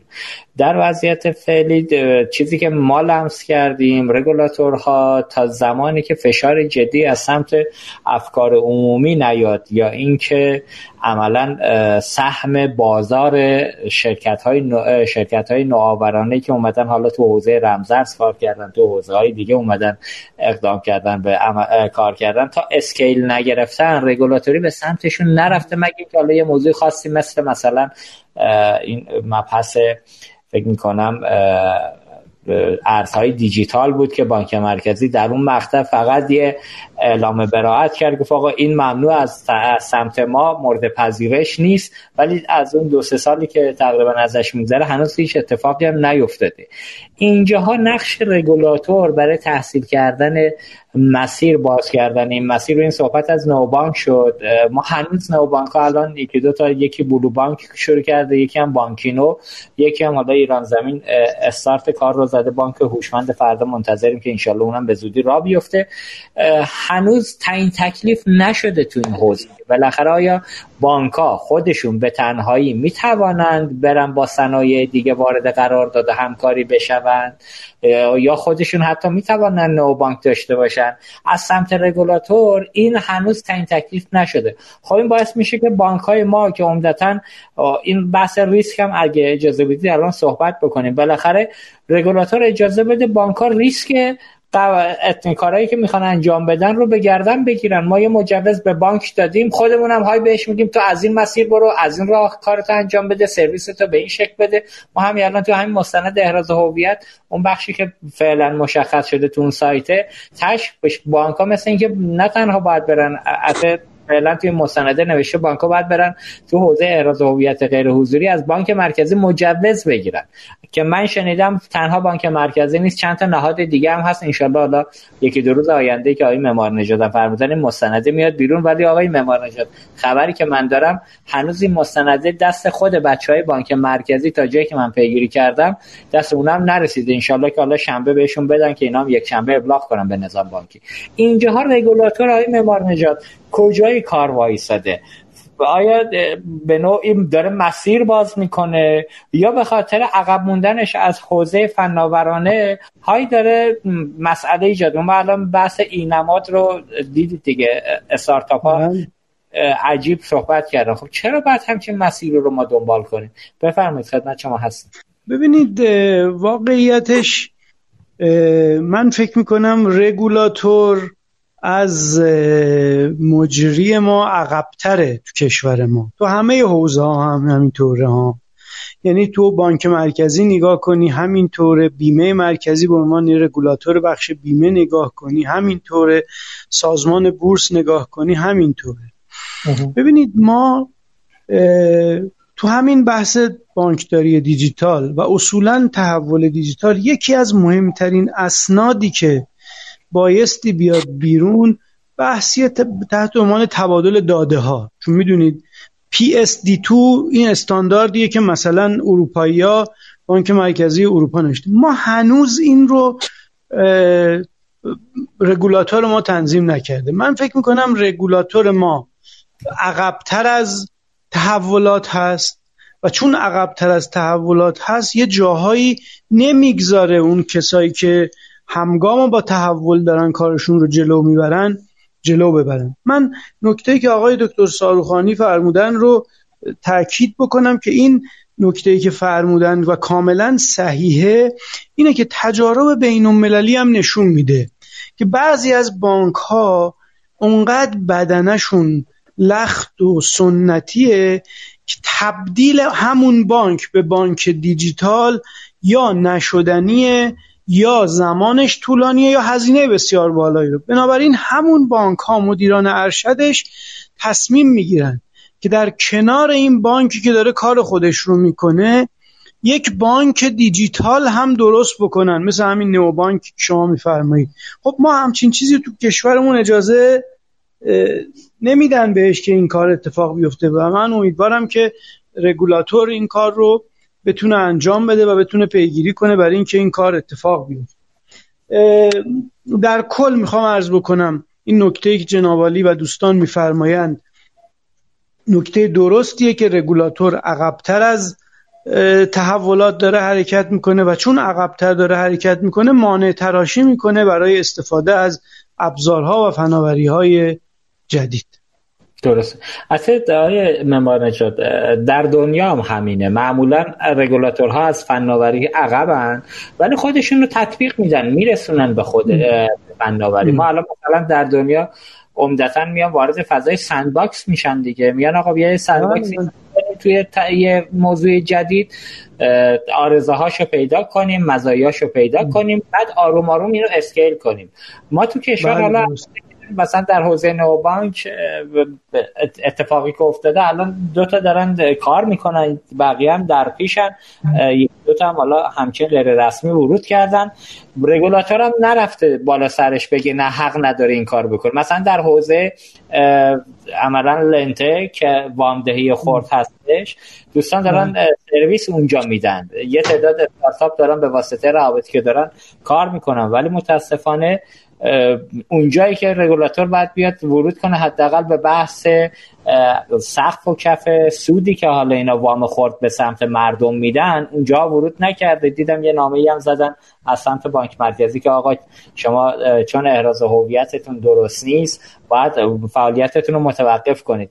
خب این عملا رگولاتور حالا عقب موندنش ایرادی نداره ولی همراه شدنش و طولانی شدن این همراهیه اینجا به نظر می‌رسه موضوعاتیه که باید خیلی جدیتر دوستان برای اینکه حالا میگم به قولی همون صحبتی کردید نقطه حساس کنونی به قول دوستان عملا سر پیچ حساس یا هر موضوع دیگه که حالا گردنه هولداک و پیچ تاریخی این پیچ ها رو سریعتر رد کنیم دیگه. بالاخره 41 سال از انقلاب گذشت ما یه جاهایی توی حوزه ها آقای سارخانی به درستی گفتن.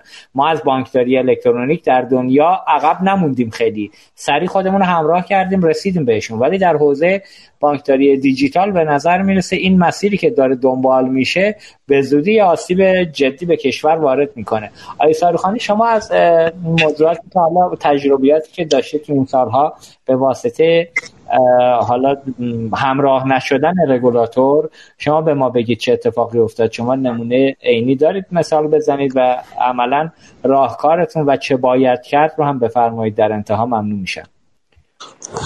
البته من کلا می‌خوام عرض بکنم که مثبتم نسبت به این فرایندی که الان داره میره جلو. یعنی چون تحمیل می‌کنه بالاخره این فعالیتی که بانک های خصوصی تو حوزه راه اندازی بانک دیجیتال دارن می‌کنن این یک فشاری میاره به مقام ناظر که اونم حرکت بکنه و بتونه اینا رو مدیریت بکنه. ولی اینکه مقام ناظر همیشه عقب بوده یه تاریخچه هم داره دیگه. ببینید دنیا تو حوزه بانکداری در واقع جامع universal banking.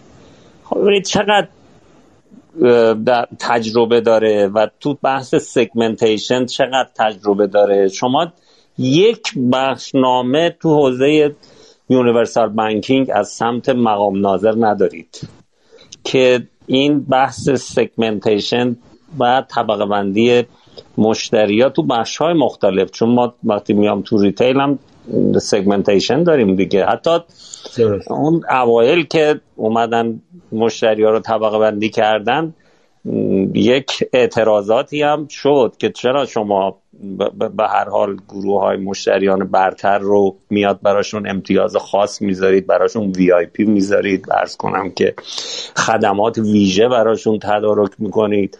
خب بالاخره وقتی که آقا 80 درصد در واقع منابع بانک رو 20 درصد چه می‌دونم 10 درصد مشتری ها به خودشون تخصیص میدن. خب طبیعت بانک دیگه. بانک باید از اونها مراقبت بیشتری بکنه مواظبت بیشتری بکنه خدمت بهتری بهشون بده. و به جای اینکه این رویه رو خب تو بقیه سازمان ها اشاعه بده که سازمان ها بالاخره توی این حوزه خدمات وی آی پی دستی داشته باشن. ولی مورد ایرادم قرار گرفتن بانک ها که چرا شما به مشتریان خاصتون خدمات ویژه می‌دید؟ در حالی که خب این تحول بانکداری دیجیتال دامنش در درجه اول اون نوع مشتری ها رو می‌گیره که اون نوع مشتری ها بهره من بشن خب شما اگر بخواهید در واقع بانکداری دیجیتال رو توسعه بدید و هوش مصنوعی رو در واقع محقق بکنید در وهله اول شما برای گروه های خاص مشتری ها می‌تونید این کار رو انجام بدید. که آقای مشتری ویژتون تحلیل های مالی هم دریافت بکنه. و اون کاری که خودش نمی‌تواند از در واقع تجزیه تحلیل وضعیت مالی و خودش منابع مصارف خودش داشته باشه اینو این از طریق هوش مصنوعی بانک براش این کار رو انجام بده. یعنی نرم افزارهاشو به گونه ای تجهیز بکنه که این خدمات رو در اختیارش قرار بده.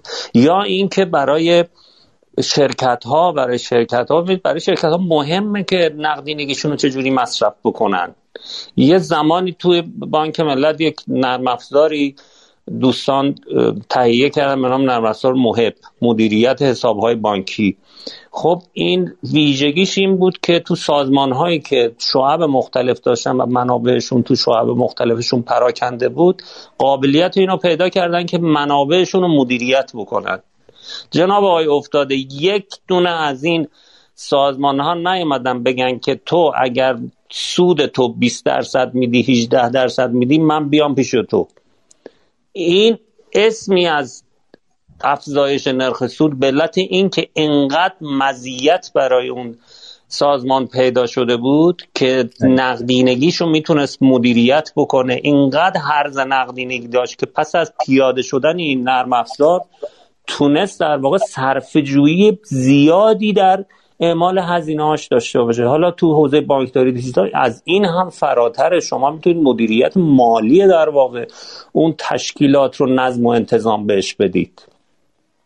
و بنابراین می‌خوام عرض بکنم که برای نظام بانکی و برای بانکداری این یک ضرورته که بانک ها مراقبت بکنن مواظبت بکنن از مشتری برترشون مشتری خوبشون ولی عرض می‌کنم ما تو بانکداری یونیورسال و بانکداری جامع تو طبق بندی مشتری ها هیچ رهنمودی از سمت مقام ناظر نداشتیم و این رو خود بانک ها که پیشرو بودن خودشون این در واقع تکنیک رو دایر کردن و اومدن حتی در ستادشون هم تحولاتی در کرشون ایجاد کردند که کر بانک ها حتی مشتری رو به لحاظ سود و زیانی اومد تحلیل کرد و بررسی کرد و اگر بانک در مقابل مشتری میشینه برای گفتگو می‌تونه با دست پر مقابل مشتری بشینه و به مشتری اعلام بکنه که رابطه من و تو یا رابطه برنده برنده است یا رابطه برنده بازنده. خیلی وقت نام مشتری مرعوب می‌کرد بانکو.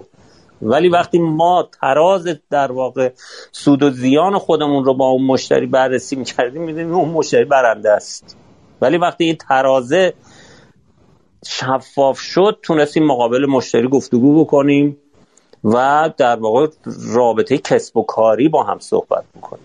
و همین دلیل این تاریخچه داره و ولی من فکر می‌کنم که بانک ها خودشون با تأثیر از روند رشد و پیشرفت این نوع خدمت در دنیا مسیر خودشون رو میرن جلو ولی به سختی دیگه. فرض کنید همین نکته که آقای معمارنژاد فرمودن. خب fintech ها الان data می‌خوان دیگه. بانک ها منبع data ولی قاعده ای نداریم که چگونه این data رو در اختیار fintech ا قرار بدیم که اونها در واقع محصولات ویژه برای ما تولید بکنن. و شاید یکی از خسارتاش اینه که بانک ها خودشون میرن که حالا شرکت های fintech هم خودشون درست بکنن. که اگر قراردادی منعقد کردن ریسکی برداشتن این ریسک در حوزه فعالیت خودشون باشه. ببخشید متشکر نه خواهش کنم آقای ساروخانی عزیز در مورد پذیرش ریسک در نظام بانکی و بانک ها هم لطفا خواهش کنم یه توضیح بدید. بالاخره دقت بفرمایید هم خود بانک ها خیلی اشتهای ریسکشون مخصوصا تو حوزه retail اصلا درست نیست. ببینید حق با شماست. عملا 20 درصد منابع بانک و یه تعداد محدودی از مشتریان بزرگ میارن به درست هم هست شما سرویس ویژه بدید ولی بالاخره ما مشتریان خورد هم واقعیتش به نظر میسه به عدم استفاده از فناوری های جدید مثل هوش مصنوعی بحث اعتبار سنجی به نظرم اونجا اگر بانک ها چارچوب درست و فرایند درستی رو استفاده بکنن حتی توی اسکیل بزرگ هم مشتریان خوردی که بانک ها فکر می‌کنن آقا ما یه وام 100 میلیاردی بدیم به یه مثلا شرکت پتروشیمی بزرگ خیلی بهتر از اینه که ده هزار تا وام صد میلیونی مثلا بدیم به هزار تا آدمی که حالا می‌تونن حوزه کسب و کارهای خود از این استفاده کنن این نگاه هم این آزار دهنده شده. این فناوری که می‌تواند کننده باشه متاسفانه در نظام ما خیلی جدی گرفته نشده. اتفاقا آقای افتاده من شخصا با تجربه طولانی که در کار بانک دارم در واقع عقیده تخصصیم اینه که مشتریان خورد ریسکشون بسیار پایینه. دقیقا. و حالا یه تجربه هم ما داریم با حوالی سالهای 86 و 80 اون تحریم اولیه که انجام شده خیلی از بنگاه های بزرگ مشکلاتی براشون ایجاد شد. ما یه شیفتی کردیم به سمت مشتریان ریتیل و اون زمان تو بانک ملت تو 300 هزار میلیارد ما از مشتریان بزرگ کس کم کردیم و هرچی هم منابع جمع آوری کردیم دادیم به مشتریان خرد. شما باورتون نمیشه ریسک مشتریان خرد حد اکثر دو نیم درصد بود. در حالی که نسبت مطالبات و مصالف نظام بانکی اون موقع بالای ده درصد بود. ده دوازده سیزده درصد بود و معدل ریسک کل بانک رو کاهش داد. و اینو اعتقاد عمیق دارم که مشتریان خورد تعهدشون به ایفای در واقع به ایفای تعهد خیلی قویتر و بیشتر از مشتریان بزرگ هست به شرطی که حالا مراقبت های لازم طبیعتا انجام بشه. اعتبار سنجی بشه به هر حال نوع مصرف. حالا یه انتقادی هم به این چیزی که الان بحثش مطرح شده که توضیح منابع خورد در جامعه خیلی خوبه ها ما به مشتریان خورد تحصیلات فراوان بدیم. ولی اگر هدف من نباشه اون هدفی که در واقع به دنبالش هست حاکمیت که می‌خواد در واقع سطح تقاضا رو افزایش بده و در واقع تحولی در اقتصاد ایجاد بکنه این محقق نمیشه. چون که ما پولی که در اختیار مشتریان خورد قرار میدیم علاقه مندیم این بره در واقع در معرض خرید از فروشگاه های چه لوازم خانگی سوپری غیر قرار بگیره و تقاضا رو افزایش بده که از اون ور تولید هم رونق پیدا بکنه. ولی اگر ما رویه های پرداختمون رو مراقبت نکنیم ممکنه این پول تبدیل به خرید دلار بشه. بله. ممکنه طلا خریداری بشه. ممکنه صرف سفرهای تفریحی بشه. و در حالی که اگر ما بتونیم اینها رو از طریق کردیت کارت و مسیر مصرف در واقع این تحصیلات که حتما با هدفی که براش پیش بینی شده تطبیق پیدا بکنه این بسیار بسیار به نفع اقتصاد میشه و تو بازپرداخت اون تسهیلات هم کمک می‌کنه که اون تسهیلات گیرنده در واقع منابع بانک رو به موقع بازپرداخت داشته باشه و دچار نکول نشه. ممنونم. خواهش کنم ممنونم. بله حرف کاملا درست های استارخانی عزیز. حالا که احتمالا به این مدیران دولتی از این ما اقتصاد رو دستوری هم رسیدن بهش که دستوری نمیشه اقتصاد رو مدیریت کرد. اینکه حالا وام خورد 100 میلیونی به همه بدون زامن بدیم. خب آقا این مسیر همونطور که اشاره دقیق کردی پول نقد چرا می‌خواید بدید دست مردم که بعد برن سوداگری کنن؟ بخشش هم احتمالا می‌برن تو بورس. یه تعداد بزرگوار جیب مردم رو می‌زنن خالی می‌کنن اون 100 تومن دوچار مسئله میشه. یه تعداد هم یا تبدیل به دلار و تبدیل به طلا می‌کنن برای اینکه تورم عقب نیفتن. خب برن مسئله کارت اعتباری رو حل کنن تو این مملکت. که هم به تولید می‌تونه کمک کنه هم به گردش مالی مردم که حالا دوچار مسئله هستن تو حوزه‌های مختلف متاسفانه. آقای کیوان جامع بزرگ عزیزم سلام عرض می‌کنم بهشون. حرف درستی رو زدن. البته حالا نیازمند یه برنامه است انشالله دعوت می‌کنیم که حتما ایشون هم بیاد تو برنامه گفت فرمودن که چرا فکر می‌کنیم بانکی که نمی‌تونه خودش رو متحول کنه می‌تونه یه بانک دیجیتال متولد کنه. به نظر حرف درستیه. آقای صادقی عزیز هم معاون محترم فناوری اطلاعات بانک اقتصاد نوینم گفتن که در بانکداری الکترونیک درست که ما همگام رفتیم ولی مسیر اشتباه زیاد رفتیم. هم می‌بینیم منم موافقم آقای صادقی. بله الان این نظام کارمزدی اشتباهی که ما تو حوزه بانکداری الکترونیک داریم و بانک رو بیچاره کردن چند ساله تا اصلاح هم نشود. آسیب می‌زنه ادامه این آسیب هم همچنان به دنبال خودش هست. این هم حرف درستیه. خب ما رسیدیم به انتهای برنامه دکتر معمار نژاد عزیز. اگر سخن پایانی مونده در ادامه بفرمایید اگر نه که همینجا با حضرت عالی خداحافظی کنیم. خدمت شما نه خیلی متشکر. بنده از جناب عالی و همکارانتون تشکر می‌کنم. از شنوندگان محترم هم که توجه داشتند و حضور داشتن و با نقطه نظراتشون راهنمایی کردن هم تشکر می‌کنم. انشالله مسیر روشنی در پیش روی صنعت بانکداری ما برای رسیدن به تحول دیجیتال فراهم بشه خیلی متشکرم. از آقای ساروخانی هم تشکر می‌کنم. استفاده کردیم از نظرات و فرمایشات ایشون. کم آف سابق. لطف دارید آقای دکتر. شاگردی می‌کنیم. خواهش می‌کنم. استادید شما قربان شما. قربان شما. متشکرم. آقای معمار نژاد عزیز انشالله روزهای درخشانی با حضور شما در بانک اقتصاد نوید رو هم شاهدش باشیم. مشکلاتی که سمت وزارت اقتصاد خودتون بشه به جد دنبالش بودید حل کنید مشکلات رو دید. انشالله که اونجا بتونید مشکل بخشی از ایراداتی وجود داره. دوستان نیاز به کمک که دارن. بتونید اونجا هم همراهی کنید و اقتصاد نوین هم وضعیتش بهتر از اینی که هست بشه. ممنون که کنار ما بودی. شبتون بخیر. خدا نگهدار شما. قربان شما. خدا. باشید. خدا نگهدار. آقای سرخانی عزیز سخن پایانی شما رو هم میشنویم. خیلی ممنون از جناب عالی و دوستان عزیزی که شنونده این گفتگو بودن. من هم تردیدی در توسعه و پیشرفت بانکداری در حوزه دیجیتال ندارم.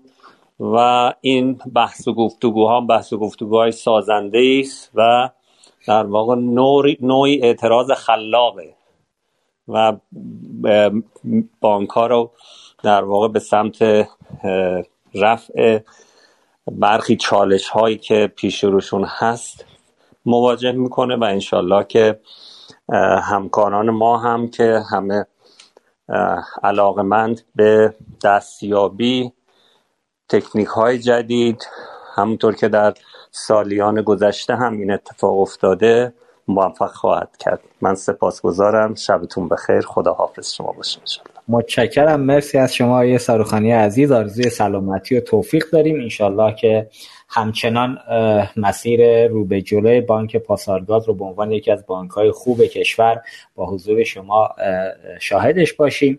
همطور که اشاره کردید ما سعی می‌کنیم تو این برنامه البته که بیشتر با شنیدن نظرات تخصصی مهمانان عزیز برنامه مسیر رو باز کنیم که چراغ راهی بشه برای تصمیم گیری در بانک ها و حالت حوزه های اقتصادی کشور که دقیق تر بتونن در نقطه تصمیم عمل بکنن و مسیر درستی رو انتخاب کنن.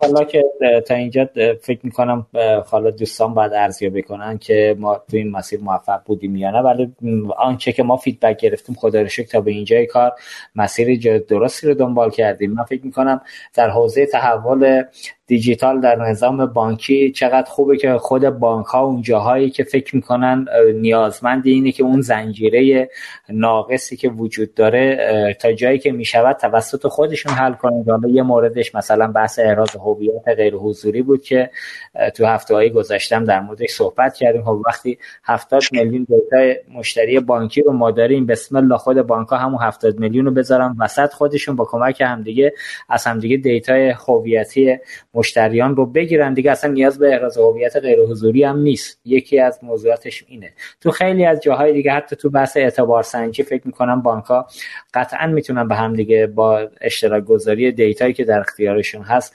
اونجا هم کمک بکنن. بالاخره صحبت از تحول دیجیتال که میشه بانک ها دیگه باید برای مشتریان خودشون سرویس جدید خلق کنن بسته به نیازی که مشتری داره.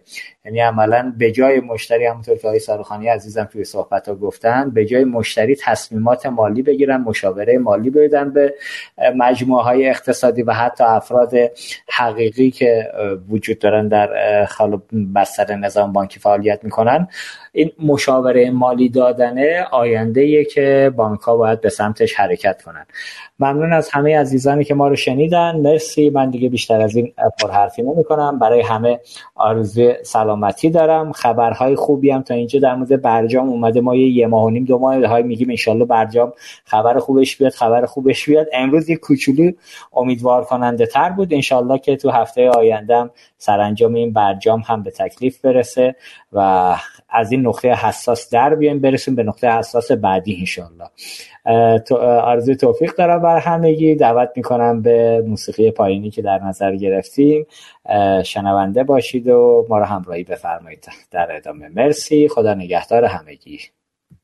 در انتها مجددا از مدیران گروه داده ورز جویا بابت حمایتشون از این برنامه تشکر می کنم. امیدوارم تونسته باشیم در این میزگرد جذاب اطلاعات مناسبی رو در خصوص چالش ها و راهکارهای رسیدن به نقطه درست تحول دیجیتال توسط مهمانان گرانقدر برنامه در اختیار شما قرار بدیم. جا داره تاکید کنم برای دنبال کردن برنامه های رادیو عصر پرداخت کانال ما رو در کست باکس subscribe کنید تا به محض انتشار فایل برنامه ها و اجرای برنامه زنده که با notification اطلاع رسانی میشه از اون مطلع بشید. از شنوندگان ویژه برنامه اقتصاد مدرن هم به خاطر همراهی و همدلیشون تشکر می کنم. لطفا این برنامه رو به همکاران خودتون در شبکه بانکی معرفی کنید و حتما نظراتتون رو از ما دریغ نکنید. روزگارتون سرشار از خوبی و مهربانی در پناه خدا باشید. رادیو اینترنتی اصر پرداخت